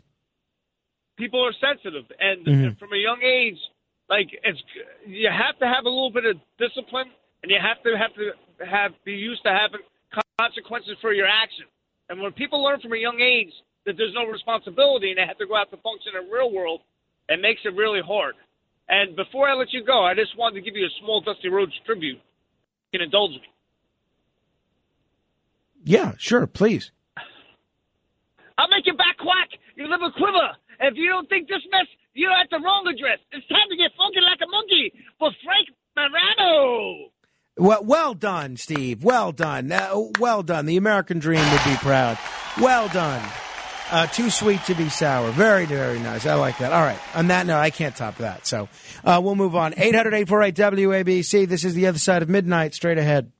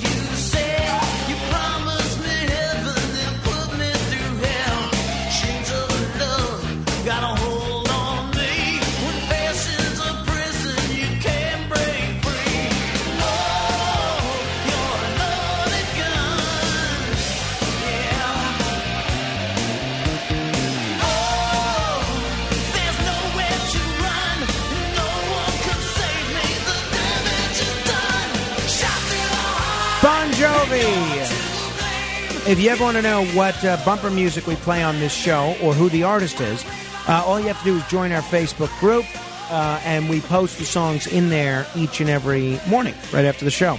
Uh, just go on Facebook and search Morano Radio Fans and Haters. That's M O R A N O Radio Fans and Haters. Or uh, if you want to type directly, go to facebook.com slash groups slash Radio Morano. And um, it's meant to be a forum for people to discuss this show and the subjects that we cover on this show. Uh, so if you want to make a remark about anything that we have done on this show, that's the place to do it. Now, a couple of things. I don't watch a lot of television programs. I don't really have time to watch a lot of television programs. It takes me years to catch up with most television programs. In fact, uh, you know what I'm watching right now? And I'm enjoying it, I must say. Uh, the West Wing. The, the West Wing's been off the air for what, what 13 years, maybe more, 14 years. And I'm just now getting around to watching it. That's how far behind I am on things. But one of the shows that my wife and I do watch is The Marvelous Mrs. Maisel. And I've had it on my list all week to comment on it. And I, uh, we just finished season four. And I did like it. I did like it. It's not nearly as strong as the first two seasons. Probably better than the third season. It's still very funny. And the um, acting by the star of this show, Rachel Brosnahan, as Midge, is very impressive. She has such a great sense of comedic timing, and her interactions with the other actors on the show is really terrific. You know what it was? I found that the story for her this particular season was pretty lacking. She really wasn't the center of any key story arc. Instead, she was just sort of reacting to what was happening towards everything else. And I won't give any spoilers away, but there's also a couple of decisions that her character makes which are really just inexplicable and not really explained on the show. So I liked it though. If you haven't seen Marvelous Mrs. Maisel, uh, I suggest that you watch it from the beginning. It's available on uh, Amazon Prime. Uh, it's still it was still a very amusing season. Still shot beautifully. I love anything that's shot in New York. I think that's one of the really the key reasons that I love the show Billions so much is because it's fun to see them walk down the street and say, "Oh, I know that place. I know that place. Oh, I work right next door to there." And even though Marvelous Mrs. Maisel depicts a New York in the late 50s and early 60s, it's still New York. It's still it's still fun. It's still interesting. So um, I thought it was good, but not not great uh, as far as I'm concerned. The other show that I've been watching, and I haven't finished the most recent season yet. I think I have one episode left. You know what a big Star Trek fan I am. Is the television series Picard. Now, I've been saying for years that I have way too many streaming services. But the problem is, as I said to uh, Michael Hawk yesterday, they all have one show that you really need to watch. And then once you have it, you figure, all right, I'll just keep it. And so that was the case with Paramount Plus and Picard. It was originally called CBS All Access. And when I saw that Patrick Stewart was coming back to play Captain Picard, I said, whoa. I mean, that's something. That's like Connery coming back to play James Bond. It's like Arnold Schwarzenegger coming back to play the Terminator. So uh, I said, "All right, I, I, gotta gotta watch." And then I saw the trailer before season one, and I was blown away. And even my brother Nicholas, who is one of the most cynical people there is, I'm convinced he only keeps watching all these Star Trek series so that he can complain that he doesn't like any of them he when I showed him the trailer to Picard before the first season, he was saying, "Okay, that does look cool." So I've been watching the second season, and look, uh, Patrick Stewart is great and everything. I have to tell you, I- I'm not loving the story of the second season. I don't know if any of you other Star Trek fans are feeling differently, but I find the whole um, story arc of this second season very played out and very generic. I, I mentioned before that I think one or two of the episodes are way too woke. They have this one episode where they're demonizing ICE agents. I just, it's like, come on. Star Trek was always above that whole thing. So I um I like it still because look at Star Trek, you got Jeri Ryan in there. She's phenomenal. Patrick Stewart is great. It's always fun to see the Borg, even if it's utilized a little weirdly. But I just feel like every episode, it's just derivative and repetitive of stuff that has been done so many times before in the Star Trek universe. Oh, another time travel story. Oh, another. Uh, th- we have to go back and fix the timeline story. It's. I, I don't see anything really special about this season. And then they have one episode that you know takes place basically in one of Picard's dreams. I mean, what a waste of some great actors. So I'm not loving this season of Picard. That is my um my take. Now, part of the reason that I don't get to watch much television is because I don't have much time. Not only uh, you know, it takes time to do this show, takes time to drive to here, drive to work, takes time a few hours a day at least to sleep, takes time to prepare for the show. And then, you know, being a husband and father does take a substantial amount of time as well. So you don't end up with time to do much else. Um, and that has led me in the last couple of weeks to do something I never thought that I would do. You know what I did last Sunday night into Monday morning? I put all the recyclables in our house out to the front, out, out to the curb for the sanitation folks to take. Now, why is that a big deal? Don't people do that every day? Nope. Nope. I don't do it. What I have been doing for decades is all of the cans and bottles that have a deposit, I would take them all to the grocery store. And then any other recyclables that would um, not have a deposit, I put those out to the curb. But I've now found that my time is so lacking that I'm not able to make the trip to the grocery store to redeem these cans and bottles. And my wife has spoken to my mother as well, apparently, who used to give me her cans and bottles so I could redeem my mother's cans and bottles as well, and said, you know, Frank is not going to the grocery store enough, and they just end up sitting in our garage looking ugly. Please don't give him any more cans and bottles. So now my mother is not giving me any more cans and bottles. So last Sunday was the first day that I didn't take the time to sort all the recyclables and separate the ones that have the deposit from the ones that don't. And I put everything out to the curb. And I also put the cardboard out and the garbage. And it takes a whole process. And it's Sunday night about 10 o'clock. And there's this uh, Asian gentleman who is going around to everybody's trash and he's taking out all of the bottles that have the deposit because I guess what he does is he gets them before the sanitation people do and then he takes them to the grocery store and he redeems them. And then as he's on our block, I see him opening my clear plastic bag from my recyclables and removing the cans and bottles that have the deposit. And all I could think was how angry I was.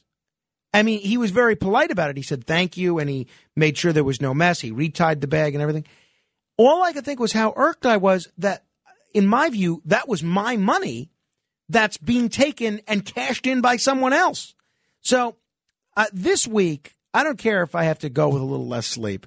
I'm going to make an effort to to get back to the grocery store and redeem these these recyclables because it was it was like somebody I hate to use this analogy, but seeing that gentleman who again, I want to stress he was doing nothing wrong. He was uh, you know, absolutely I'd rather him get the money than nobody, but seeing that gentleman take my cans and bottles, the bottle the vitamin waters that my wife has drank, the Zevias that I've consumed, the bubbly that I've consumed, and stockpile them and know that he was going to make $12 a day from all these recyclables instead of me. It was almost like watching someone sleep with your girlfriend. It was very painful. So um, I have to come come up with a more organized plan for being being able to get to the grocery store to return these cans and bottles because I hated seeing that guy take my recyclables knowing that he was going to redeem them. I got to get back there. Got to do it. And I'll find a way, a way to do it. All right, coming up next, have you been following this story of this inmate that ran away with this correction officer? A sad story indeed. We'll talk about it next. Until next hour, your influence counts, so use it. This is The Other Side of Midnight with Frank Morano. They're running a strange program, y'all. Talk Radio 77 WABC. Now, here's Frank Morano.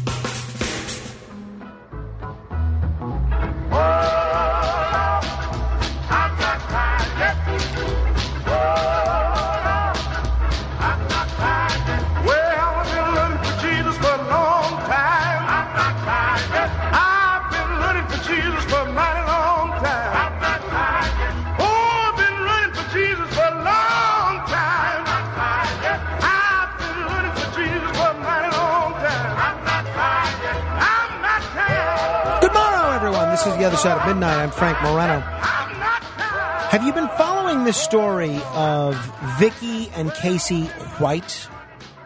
So Casey White was is a uh, a capital murder suspect who escaped from an Alabama jail last week. And evidently he was aided in his escape by a correction officer. Vicky White, no relation. They just both happen to have the same name. And uh, this very sad. This whole story came to an end this week when Vicky White. There was a a police chase in Indiana, and it ended in a car crash. So the ex corrections officer, who's accused of helping this guy escape from jail, Vicky White, 56 years old, was pronounced dead after, according to the murder suspect, Casey White, she killed herself. They were about to be apprehended, and she killed herself. So the U.S. Marshal Service said that when Casey White came out of the car, he exclaimed, Please help my wife. He was referring to her as his wife. Please help my wife. She just shot herself in the head, and I didn't do it. Um, so while the and they're going to do a full autopsy to see if that checks out, but all indications are she did kill herself. I find this story very bizarre. For starters, I mean, I know it can be difficult to meet somebody, to meet a guy if you're a woman and you're into the opposite sex. But I am perplexed at how often it seems that correction officers end up falling in love with the people that are in their custody. And I know some of these guys can be very charming. I'm sure some of them are very handsome. But this is what happened at Dannemora State Prison, at the Clinton Correctional Facility at uh, Dannemora.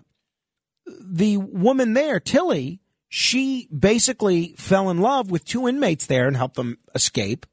Here in Manha- in uh, Brooklyn, at the MDC, cop killer Ronell Wilson impregnated one of his jailers. And I just think what goes on uh, in these women's heads, and I'm sure it goes on with male correction officers at female facilities as well. I know people are working a lot, and I know it could be difficult to to meet someone. And look, I understand lust. I'm not excusing it, but I get it. Um, you know, just sometimes your hormones get the better of you. I can understand, and I'm not condoning it, not excusing it, and it's as illegal as they come.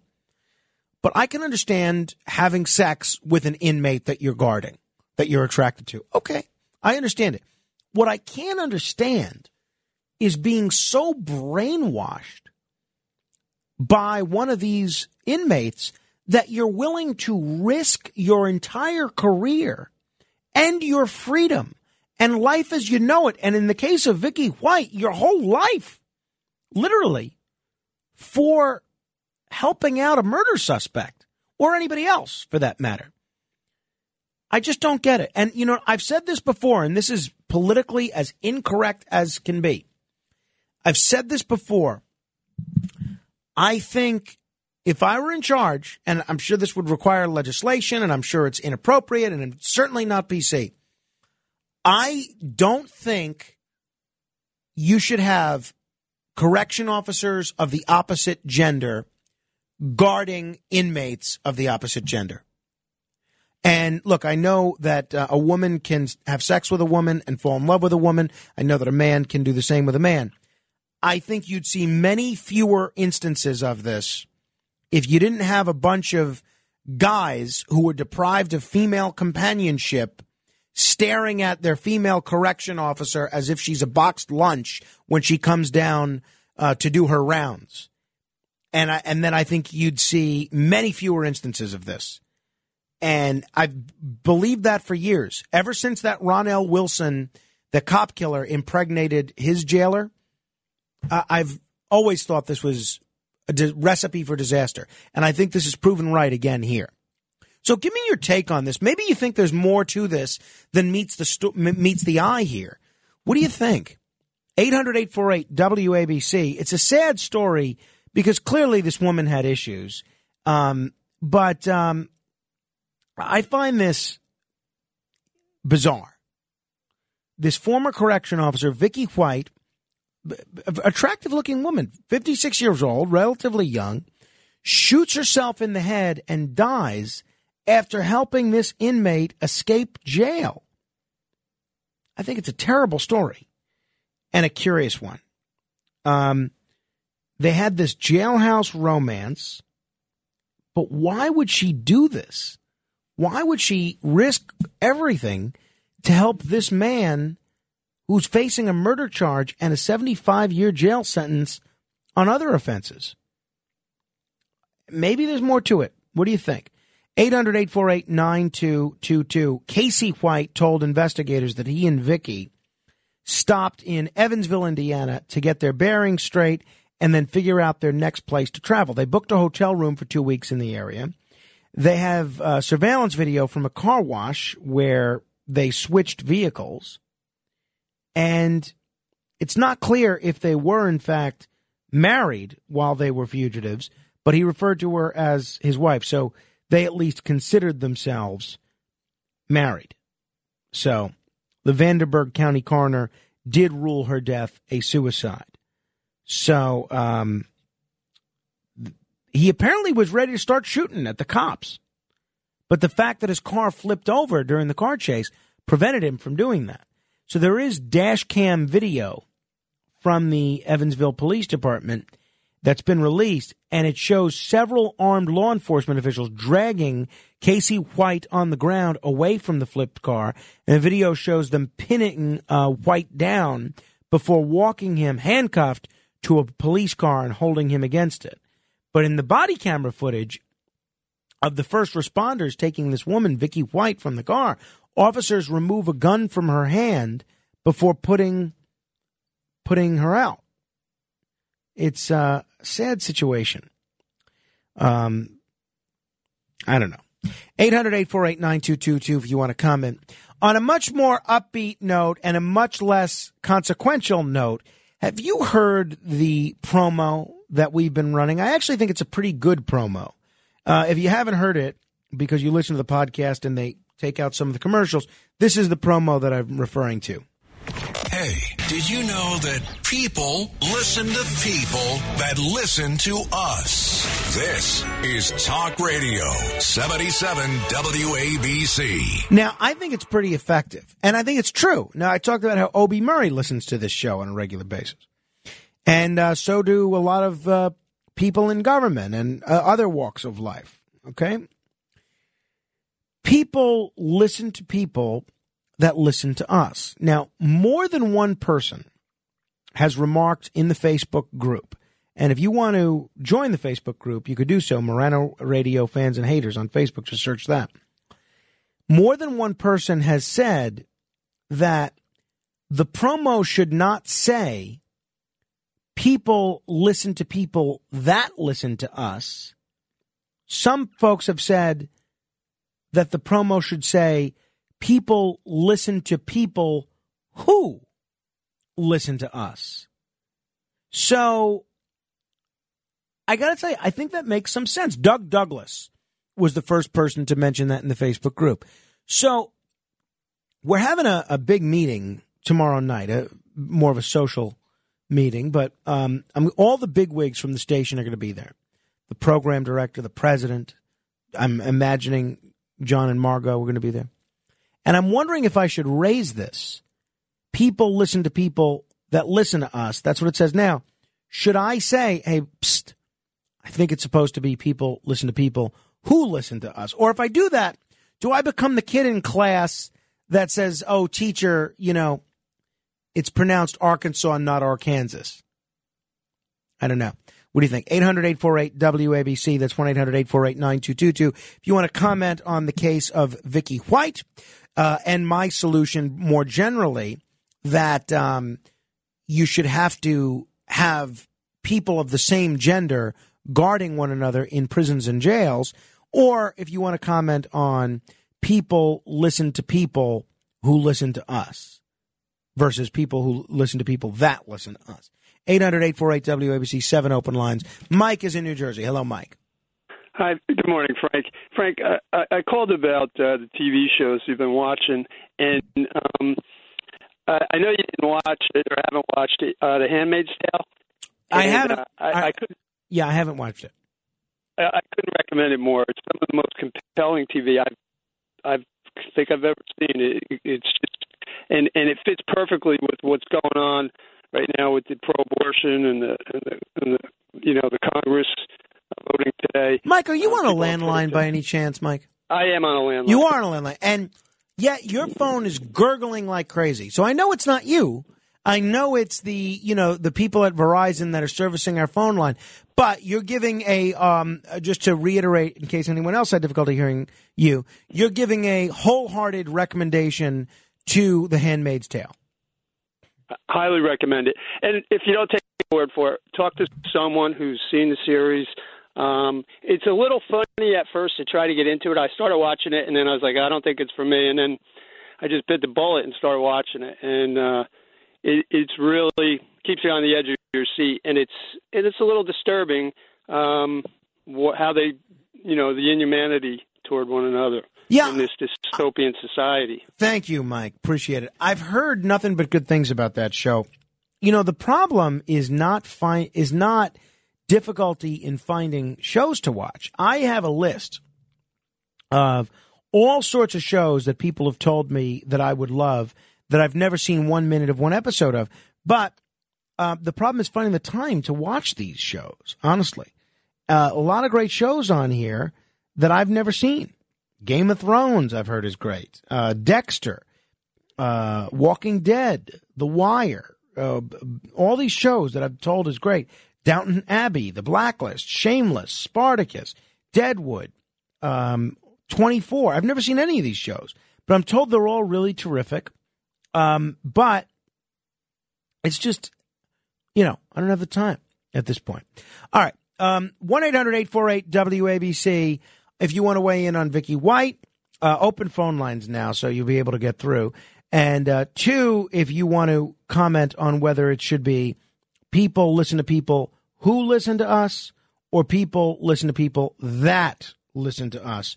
Uh, both of those are fair game for discussion. Meantime, uh, you can find me on Twitter at Frank Morano. That's Frank M O R A N O. I want to remind you that uh, today on the 77 WABC Early News, you can hear part two of Deb Valentine's exclusive interview with John Paul Mac Isaac. We're still trying to find out why he has four names. Two or three wouldn't suffice. Um, but once they get past that, they're going to cover why, you know, his experience fixing Hunter Biden's laptop. Hunter Biden dropped off his laptop computer with John Paul Mac Isaac. He said, All right, you've got Mac in your name. I'll leave you my laptop to fix. And this fella discovers all sorts of weird stuff on there uh, compromising photos, compromising videos, financial documentation. And um, it's created quite a bit of controversy. And some people are even speculating there might be criminal charges that result from the discovery of what's on this laptop. So we'll see. It's going to be very interesting. But uh, you're going to get to hear um, Deb Valentine's exclusive interview with John Paul Mac Isaac. Uh, but yesterday was quite interesting. I listened on the way home, and I'm looking forward to hearing what he has to say today. If you want to email me on uh, any subject, you can do so at frank.morano at wabcradio.com. That's frank.morano at wabcradio.com. I got an email here from a fella named Elliot. I'm not going to give his last name, but he says, um, always like listening to your show. Today you touched on something which has me has haunted me since retiring. I worked for a New Jersey school system for 47 years. When I submitted my retirement papers at a public board of education meeting, not one member said thank you for your almost half a century work for the children of this district. In addition, I taught at a New Jersey university for over 25 years and a county college for over 30 years. Upon submitting my retirement papers to these higher institutions, not one thank you Question mark, question mark. Perhaps payment is all these educational institutions believe is enough. Thank goodness I provided my students with greater empathy and respect. That is awful. I am sorry to hear that, Elliot. Um, well, I will say thank you. Thank you, Elliot, for your nearly half a century of contributions to making um, young people's lives better, richer, and more fulfilled and informed. And I'm sorry that uh, neither of your employers thought it was worthy of uh, of them to say thank you. We'll say thank you. Thank you. M- Mikey is in Central New Jersey. Hello, Mikey. Hey, Frank, what's up? You tell me, pal. Dark Side of the Ring Wrestler Series, Vice Channel. Did you ever see it? I don't believe so. No. It's excellent. A lot of wrestlers were they were Canadian, and uh, when they ended their careers, they was in turmoil. Some of them committed suicide. They killed their wives, or child. But also a short wrestling question: in the film Stir Crazy, starring Gene Wilder and Richard Pryor, who played Grossberger in the cafeteria? Uh, you know, uh, that Grossberger in Stir Crazy. I'm going to have to look that one up. I could picture him. He's bald. Um, I don't know. I don't know who it is. It's not King Kong Bundy. I thought it was. No, no, no, no, no, no way. It looks like him, but he's bigger. Yeah, I just looked this up. Um, uh, his name was Erland van Lidth de Jeude. Very good. I just looked it up. I didn't know it, uh, so I don't want to take any credit. And apparently, he had a uh, a very big collegiate wrestling career. That's right. He did. That's very good. Uh, you got to watch Dark Side of the Ring, ladies and gentlemen out there. And Frank, it's, it's a great series. I'm not a big wrestling fan, but it's really cool and very well produced. All right. Well, thank you, Mikey. Bobby is here in New York. Hello, Bobby. Hey, Frank. Uh, tomorrow, how are you? I'm hanging in there. Thanks. Good. Listen, uh, this is just something that you didn't mention that I I heard on the news that that uh, the corrections officer White that she she broke him out of jail on the day she was supposed to retire. You're kidding me? No. That makes this even more inexplicable to me. I just don't Isn't get it. it- I, I mean, maybe she crazy? couldn't be away from this guy. I- He had some sort of Svengali like hold on her. I guess it was crazy. But the other thing is uh, oh, the commercial you showed before. Right. About people listen to people. I think it should be who. I'll be honest. That's the way. That's the way I think it should be as well. Should I bring this up with upper management? I, I would. Yeah. Because it's. It does. It does. Yes, now of- that of course it does. now that somebody has pointed this out to me, it really does hit my ear wrong every time I hear it. Yeah, exactly. Yeah, who who is definitely better. Right. Right. Well, thank you. All right. One. Yeah. Go ahead. All right. One other thing. Uh, you talked about uh watching TV shows. One was a Western, Deadwood or something. Yeah, I ne- I've never seen it. Never seen it. No. Okay. A good one. If you ever want to watch it, want to watch it, it's called Hell on Wheels. It was about them building the railroad across the United States. Okay, I- I'll put it on my list, Bobby. I'll be honest though, my list is rapidly expanding, and nothing's getting crossed off. So I don't know when I'm going to have a chance. I always say, and thanks for the call, Bobby. I've always said, if I guess a lot of people did this during COVID who worked from home. I never did this, um, but I've always said if I'm ever independently wealthy or unemployed, I'm just going to watch television or watch all these TV shows, cross one off my list after another. But um, it's not something I have the time for at the moment. Now, uh, by the way, if you are in the TV watching game, I um, will suggest that you tune into Newsmax TV at 9:30. Why? Because my um, wife Rachel is actually going to be on at, at 9:30, 5 hours from now, talking about the baby formula shortage. So, um, that's going to be interesting. I'm not sure what she's going to say other than it's difficult to buy baby sh- formula. I'm not sure what policy prescription she's going to recommend to solve this. I said, well, well, I mean, I know Newsmax is conservative. Are you going to blame Joe Biden for it? She says, no, I don't know if Joe Biden's to blame. I don't know. I'm just going to answer their questions. So we'll see. For those of you that want to hear and see my wife Rachel, tune into her at uh, nine thirty. Now, um, so that's that. Uh, be be advised. And then um, we'll be back tomorrow. Tomorrow is actually a pretty big day for sky watching. So I'm going to talk with um, Dr. Sky. He's going to join us in the first hour. And then M- Jeremy Murphy is supposed to be here. He's the uh, author of that book, F Off, Chloe. And um, I'm looking forward to uh, maybe even bring up with him some of these same some of these same issues that we've been talking about uh, with you.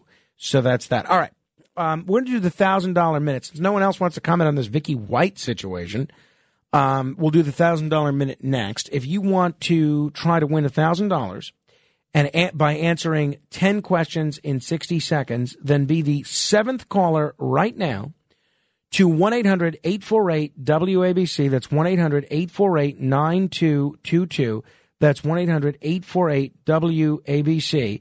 Um, you can try and answer 10 trivia questions in 60 seconds. And if you can do it, you will be the proud recipient of $1,000 American.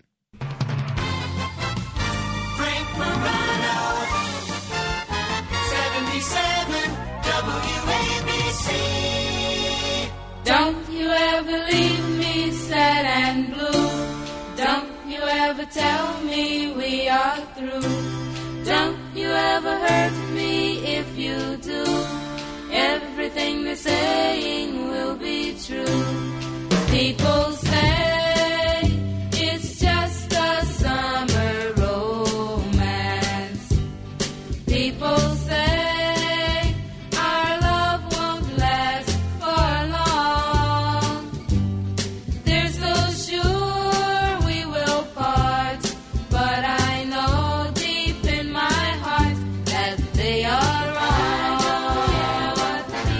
The Dixie Cups. Uh, if you ever want to know what music we play, just join the Facebook group on Facebook. Search Morano Radio Fans and Haters. Uh, and that's a, meant to be a forum for talking about this show. And we encourage everybody to contribute. Uh, whether you have positive things to say, not such positive things to say, questions about any topics that we've dealt with, uh, any articles that you want to share about um, uh, about what we're doing on there, go ahead and uh, and do that. Uh, and if you just want to join our plain old regular Facebook page, go to facebook.com slash Morano fan. All right. The time has come for one lucky person to try and test their wits. And if they can answer 10 questions in 60 seconds, they will be $1,000 wealthier. It's time for The Other Side of Midnight presents It's the thousand dollar minute. Answer 10 questions correctly in one minute, and you could win $1,000. Here's your host, Frank Morano. Yes, let's meet today's contestant, Jay in the Poconos. Hello, Jay. Good morning, Frank. Uh, do you live in the Poconos, Jay? Yes, I do. How do you like living over there? I love it. Oh, you know, my uncle Jimmy uh, lived in the Poconos before he passed away. Did you know him at all? No. No. Okay. All right. Well, he was quite a guy. Let me tell you. Back there, like three years ago, we used to live in Seattle. Oh, okay. All right. Well, he had been gone, um, you know, as of, uh, I think about uh, 10 years ago now. Hard to believe. But um, you familiar with this game, Jay? Yes, I hear it every morning. Wonderful. Okay. I, I won't bother explaining the rules to you. I will just reiterate don't get nervous, number one. Number two, the timer will begin after I ask the first question. And three, it, when you get a question right, we're just going to move on to the next question. Uh, ready to go? Yes. All right. What is, oh, excuse me. Let me rephrase that. Name a cereal. Cheerios. What is the biggest park in Manhattan? Central Park. Who was the voice of Darth Vader on Star in Star Wars? James Earl Jones. What financial entity sets the prime interest rate? The Fed. What continent touches North America? South America. What annual horse race took place on Saturday? Kentucky Derby. Who is the owner of WABC? John Catsimatidis. What is the best selling album of all time? Michael Jackson Thriller. Who was the last Russian czar? Uh, boy, that's a good one. Uh, Dimitri. No, that's incorrect. We're out of time. Well, you got Oh. eight eight correct. You were doing really well. Um, the last Russian czar was Nicholas, Nicholas II, but we would have even taken Nicholas. Oh, But I will tell you, Jay, um, you did well. You answered eight questions correct, so uh, that entitles you under the John Catsimatidis rule. The person you correctly named that entitles you to hundred dollars. Terrific. It was it was really on the line. I have a my dog is in an ICU for the last week, and it's uh, we're up to about twelve thousand dollars because she got tetanus. Oh well, I, I hate to hear that, and I'm going through a, a I'm going through a similar situation with uh, my cat right now, Jay, and I know the these vet bills how crippling they are. Uh, so I'm sorry we couldn't help you out, and but maybe when we play Queen for a day, we can we you can come back with your story again. Yeah, that would be great. All right, Jay. Um, good luck with your dog. Uh, I hope he uh, I hope he gets yeah. better soon. We're in the corner, I think. I hope so. I hope so. I'm going to put you on hold, Jay, and uh, and give Avery your number, and uh, don't let him shortchange you on that hundred bucks. Okay, thank you. Thank you, Jay. Hey, good luck with that dog. Those vet bills, they are just crazy. They absolutely are just crazy. And uh, I've talked about this before. In the case of our cat, Melchizedek, who we now have to take to another veterinarian, a specialist, on Monday in New Jersey, um, he's not eligible for pet insurance because he has pre-existing conditions. Isn't it interesting? Obamacare only applies to people; doesn't even apply to pets. Why? Why? Why can you discriminate against a pet with pre-existing condition, but not a person? And where are all the advocates for single-payer pet insurance, single-payer pet care? Um, I don't know. It's a subject for another day, I suppose. Uh, couple quick things. You, by the way, you want to comment on anything we've discussed so far, from aliens to nukes to uh, whatever, recycling, you can do so. 800 848 WABC. That's 800 848 9222. So we're having this ratings dinner tonight. I'm not sure I'm supposed to talk about this, but I'm going to mention it. You know, we're, we're killing it in the ratings. Our, our show is killing it. Dominic Carter, as you heard him mention, he's number one. Rita Cosby's number one.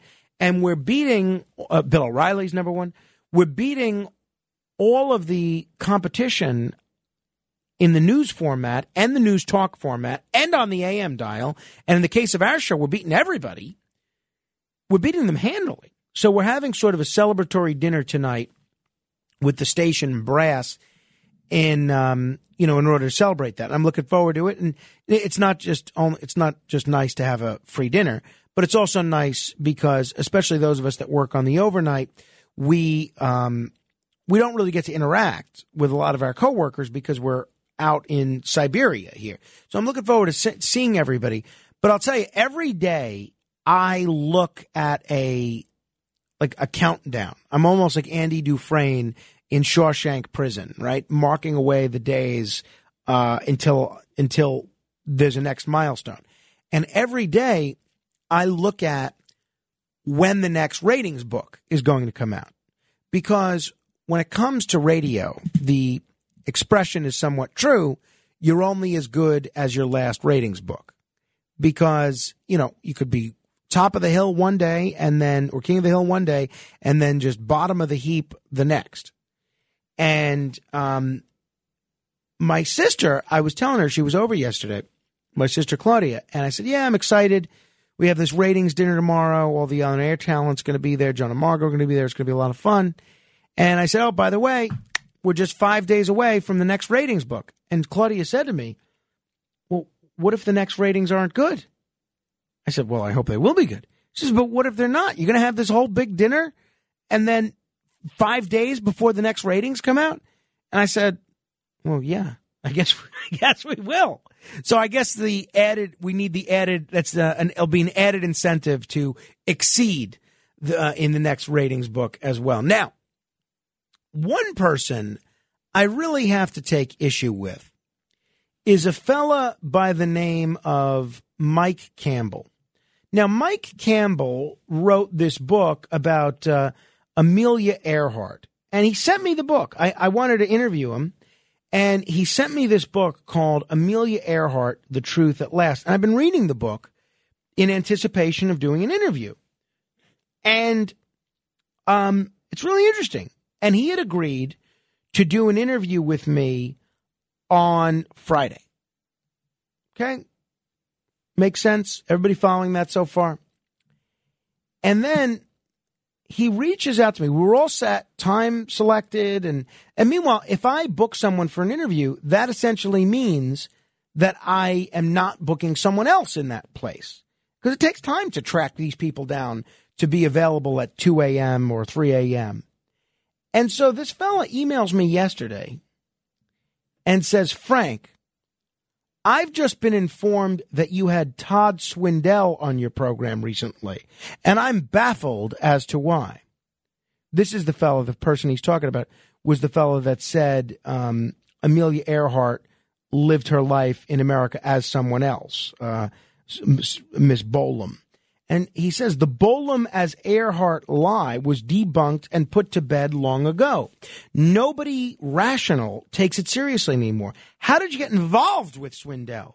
And how is this going to affect your position going into our interview? Um, now, I said to him, I'm not involved with Swindell. I said I um, I welcome people with all points of view all th- theories. And, you know, um, let people make their own decisions. And anyway, this guy, he says, forget it, Frank, I'm out. Swindell's lies are not points of view. Neither is the truth a point of view. The interview was canceled. So I was really annoyed at that guy for canceling this interview. And I remember, you know, I'm a big fan of Jesse Ventura. And Jesse Ventura, after he left being governor, used to have a TV show on MSNBC. Uh, it, it, lasted only about three or four weeks, but the show was kind of interesting. It was weird, but it was interesting. And one day he was doing a show about the Kennedy assassination. He had on, he was going to have on someone who support, who uh, was, uh, you remember Scott McClellan, President Bush's former press secretary? It was Scott McClellan's father, this guy, Barr McClellan who I think has died, but he was a big JFK uh, conspiracy theorist. No, okay, but Barr McClellan is still alive. Okay, good for him. Let me put him on my list of people to interview. And he was a big JFK conspiracy theorist. And then he had on, uh, he was going to have a debate between Barr McClellan and some other guy that didn't believe that JFK was shot in a conspiracy. And then that guy refused. I don't remember who the author was. I would have told you. That guy refused to appear on a TV show with Barr McClellan. And Jesse Ventura, rightly so, said, Well, that's crazy. And he named that guy the dork of the week. And so I don't, I, I have never named anyone the dork of the week. I mean, the closest we have to that is denunciations, but I am bringing back that title from Jesse Ventura. I'm borrowing it anyway. Um, and I am naming Mike Campbell the dork of the week because it's one thing if you screw up the time for an interview and you think it, we're talking Thursday morning when instead of Thursday night into Friday morning. It's another if you oversleep. It's another if it slips your mind. But for you to agree to an interview and then all of a sudden decide because of a previous guest that I've had on that you don't want to come on, you're a dork. And I am naming uh, Mike Campbell the dork of the week. Um, and you know, at the time, I was um, I was working, you know, part time. I think I was an intern at the Fox News Channel, and I was working on a, a special about the John F. Kennedy assassination. And um, it was called JFK Case Not Closed. It was for the 40th anniversary, maybe 30, uh, yeah, 40th anniversary of the Kennedy assassination. And I was talking with Peter Russo, one of the other producers there at the time. And he says, Don't these people see that when so called credible people refuse to come on a show, all that means is that these people go unchallenged. And he's exactly right.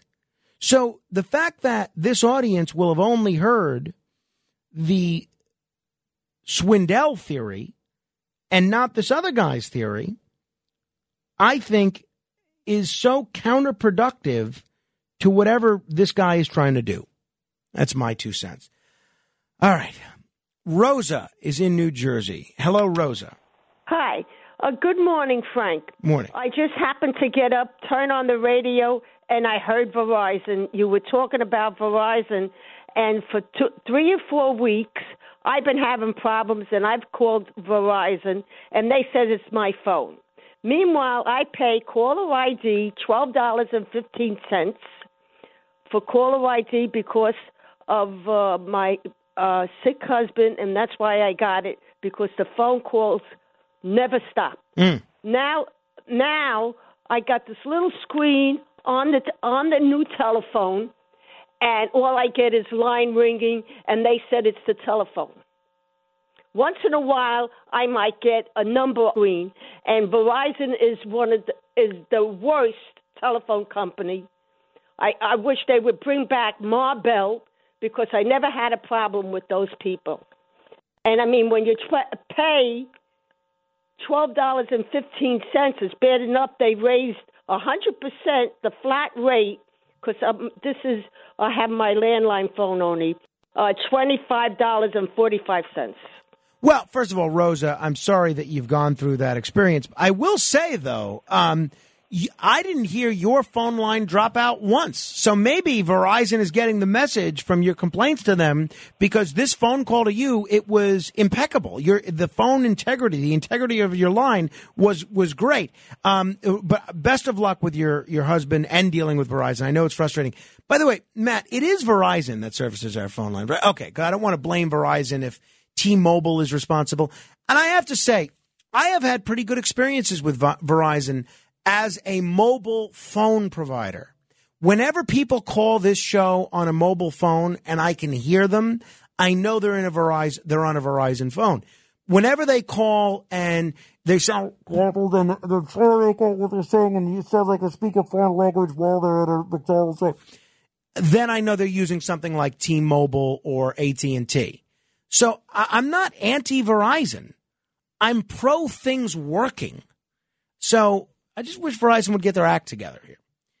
Uh, I will tell you, whenever there's a big company like a Verizon or uh, some of these companies where it's impossible to even get someone on the phone, it's really irksome. You know what really grinds my gears? This does. I find this really frustrating.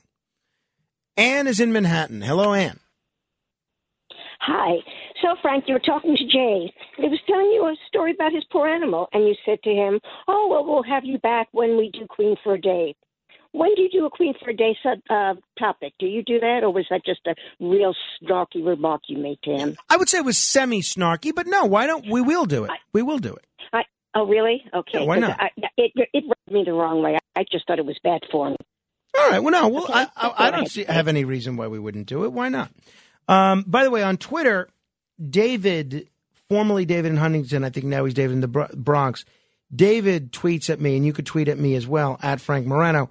Every time I call for trivia, I'm number four for some reason. Anyway, how much competition do you have at this hour that's actually live? Well, that's true. I mean, I guess he's talking about the ratings. So I don't care. In the land of the blind, the one eyed man is king. I'm happy to be number one with nobody else live except, um, you know, coast to coast. I, I don't care. Um, Avery, can you speak to that? Are you conspiring against allowing David to be a contestant on this uh, thousand dollar minute? No. All right. Uh, I'm convinced. You may not be, but I'm convinced. Mickey is in Pennsylvania. Hello, Mickey. How you doing there, Frank? You know, you talk about conspiracies, you know, and you talk about the Kennedy. You know that John John wasn't flying the plane that night when he crashed. Did you know that? We've done that actually. We've talked to some authors who believe uh, that something else happened beyond the official story. We'll do it again around November, around his birthday. But you know, but you know who was flying it? Uncle Ted. He swam to shore to get help. Uh, that's that's very funny. Uh, that's actually I don't find that funny. I mean, you're talking now not only making a joke about um, Ted Kennedy, you're joking about the deaths of three people. Uh, I I uh, it's not for me. You know, uh, again, I hope Anne, who had a problem with my mild snarkiness, will reproach Mr. Mikey in Pennsylvania for his severe snarkiness. 800 848 WABC. Ron is in Michigan. Hello, Ron. Hi, Frank. Frank, with this uh, baby formula shortage, shouldn't they be making uh, public announcements about uh, the importance of breastfeeding?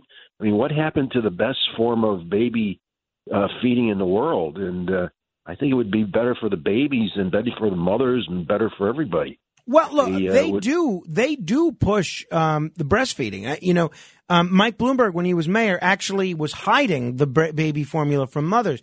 And um, not only, went- and I just went through this whole process five months ago. They really, really incentivize you uh, to breastfeed. For some people, it just is not a great fit for them, or some people make a different choice. Um, I can tell you, we tried. We went through this whole situation. We did try and it just didn't work out. 800 848 9222. Jeff is in Queens. Hello, Jeff. Hey, Frank. A couple things. Uh, on the on the prison escape, yeah, well, that, that movie, I'm sure somebody has mentioned this. I haven't heard them yet. So, has no one mentioned the movie that was made several years ago? I forget the name of it, but it said said in the Northeast, the exact same story, basically.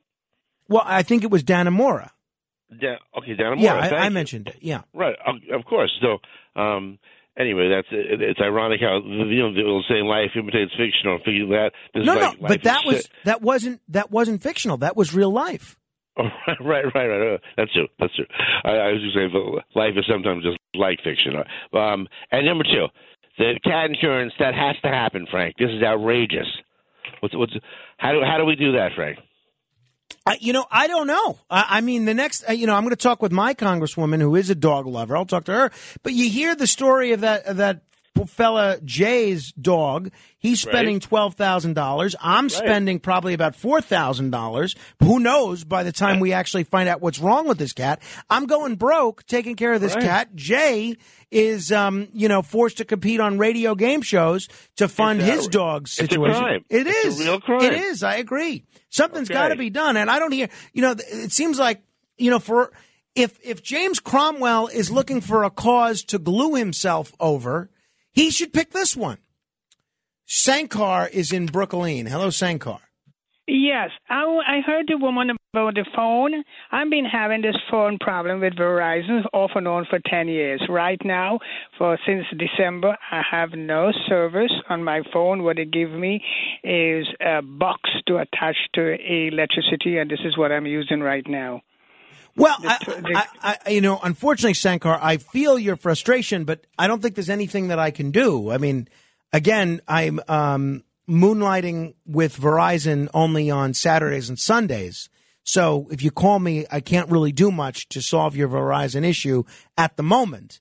I mean, if you want to just vent, you, you can, but sorry. Greg is in New Jersey. Hello, Greg.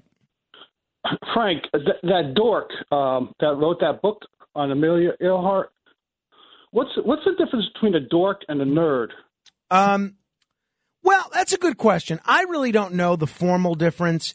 Um, I, I was just using the term dork of the week because that's what Jesse Ventura called it. Do, do they look do they look the same or because I remember Animal House that remember that guy he was a dork Yeah, um, I, I, I do. Yeah, I do.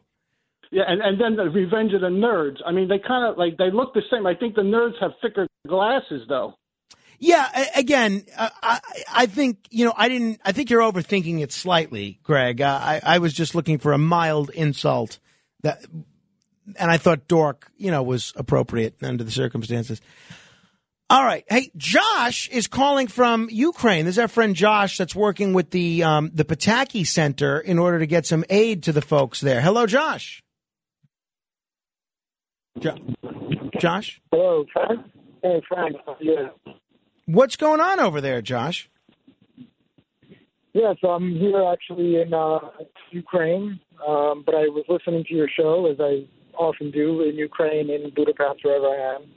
The time works out much easier here. Oh, I can imagine. We, we may we may risk, um, you know, getting shelled by a Russian mortar in, in exchange for getting to sleep a little later. So uh, we can empathize. Yeah, I mean, over here you have the uh, drive time uh, slot and the mortar time slot. N- Yeah, them both. As if the Ukrainians weren't punished enough. Right, that's true. So, well, not, not most of them don't know about you yet, but I'm, I'm starting to. Fair enough. Um, what do you want to talk about, Josh? So yeah, you just mentioned before this the guy who didn't want to come on your show. Um, yeah, I just I just had a comment on that because it reminded me of the uh, Sedition Act of 1918. I don't know if you remember that. Every single member of Congress and Senate, except for one guy, voted to ban all speech that was critical of World War One. The only person to vote against it was the socialist in Congress, Meyer London.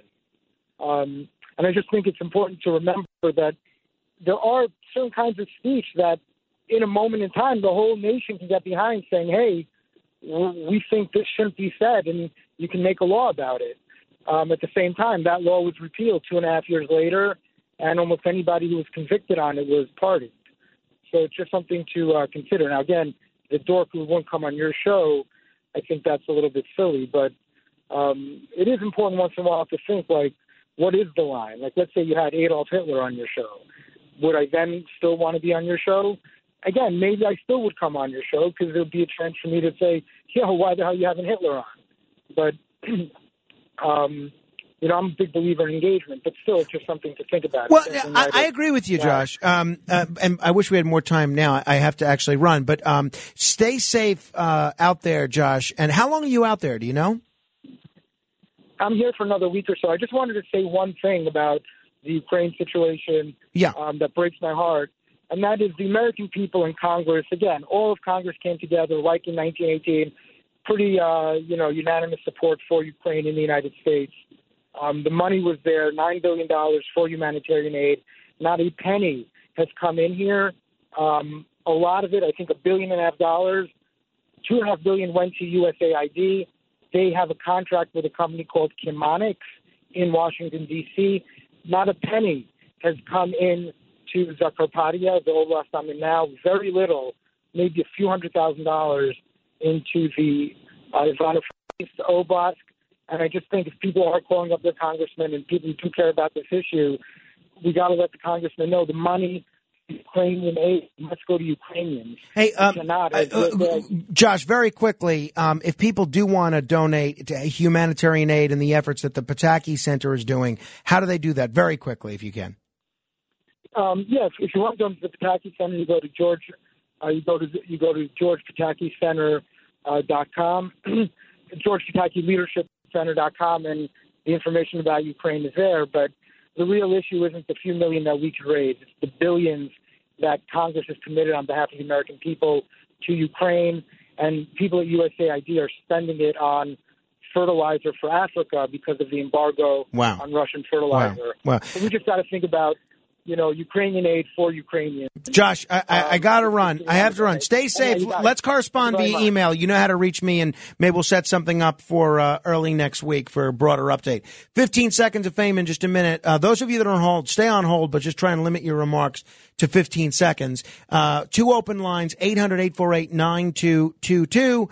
Um, there is no snarkiness penalty, and uh, you can be as snarky as you like for 15 seconds straight ahead.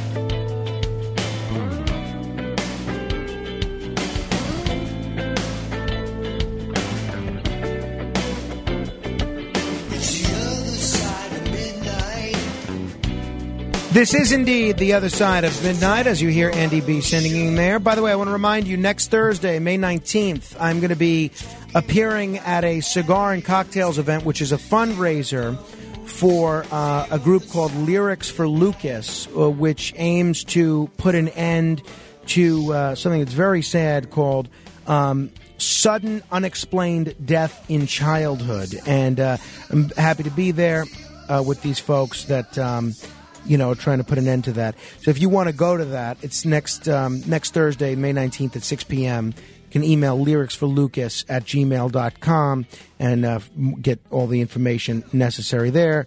Uh, it's a great cause, certainly. Uh, lyricsforlucas.org. That's lyricsforlucas.org. Time now for you to be heard for 15 seconds uh, because it's time for. Other side of midnight. This is 15 seconds of fame. Mike in New Jersey. Good morning, Frank.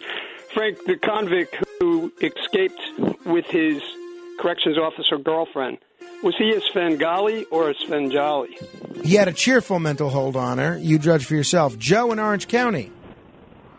How you doing, Frank? I just want to let you know you got to get pet insurance for your next pet. I spent at least fifteen thousand on my dog that passed away, and they took out the wrong organ. Oh. It was the left kidney. It was the right kidney that they took out. Yeah, uh, And well- my dog died anyway. Oh, that's so sad, Joe. Uh, yeah, I want to be very clear. We have pet insurance for two of them, but we couldn't get it for the one that had a pre-existing condition. Jeff is in Elmont. Frank, I have some advice for your wife, Rachel, when she goes on Newsmax. Why we have a shortage of the baby formula? Just blame it on Putin, like the administration does with everything else. That's actually very funny. I actually will tell her that. Teddy in Queens. Uh, Dork is a tall nerd. Uh, Groundhog is a land beaver. And Egghead has no personality. Go Buchanan! Go Buchanan! Jim in Brooklyn. You know, I've been with you guys from day one, minute one, and it upsets me when our president has the nerve to conclude his speeches. May God protect our troops. May God protect our troops from him, Austin, Milley, these bunch of creatures. It's Fred in Yonkers. Hey, Frank, the other day I was at the mall. There was a couple on one of the electric staircases at the bottom, hugging and kissing. By the time they got to the top, they were throwing blows and choking each other out. Boy, did that escalate. Jeff in Jersey City. Frank, your dumbest interviewer will be Bill O'Reilly. He's still hating on Nixon while he loves the Kennedys. Joe Kennedy was a Nazi sympathizer. He stole millions of dollars from inside trading on the stock market. O'Reilly's a bigot. He calls Eddie in Nassau County. Gort, Klaatu, Arata, Nikto. Let's go, Brandon. And finally, Phyllis in Brooklyn. Hi, Frank. I'm going to put a link in the Facebook group about hypothyroidism in cats. uh, sounds like something that uh, you might be interested in related to your cat. Thank you. Uh, stay tuned for the WABC Early News and then the Bernie and Sid Show at 6 with Congressman Peter King coming up. Till tomorrow, Frank Morano, good day.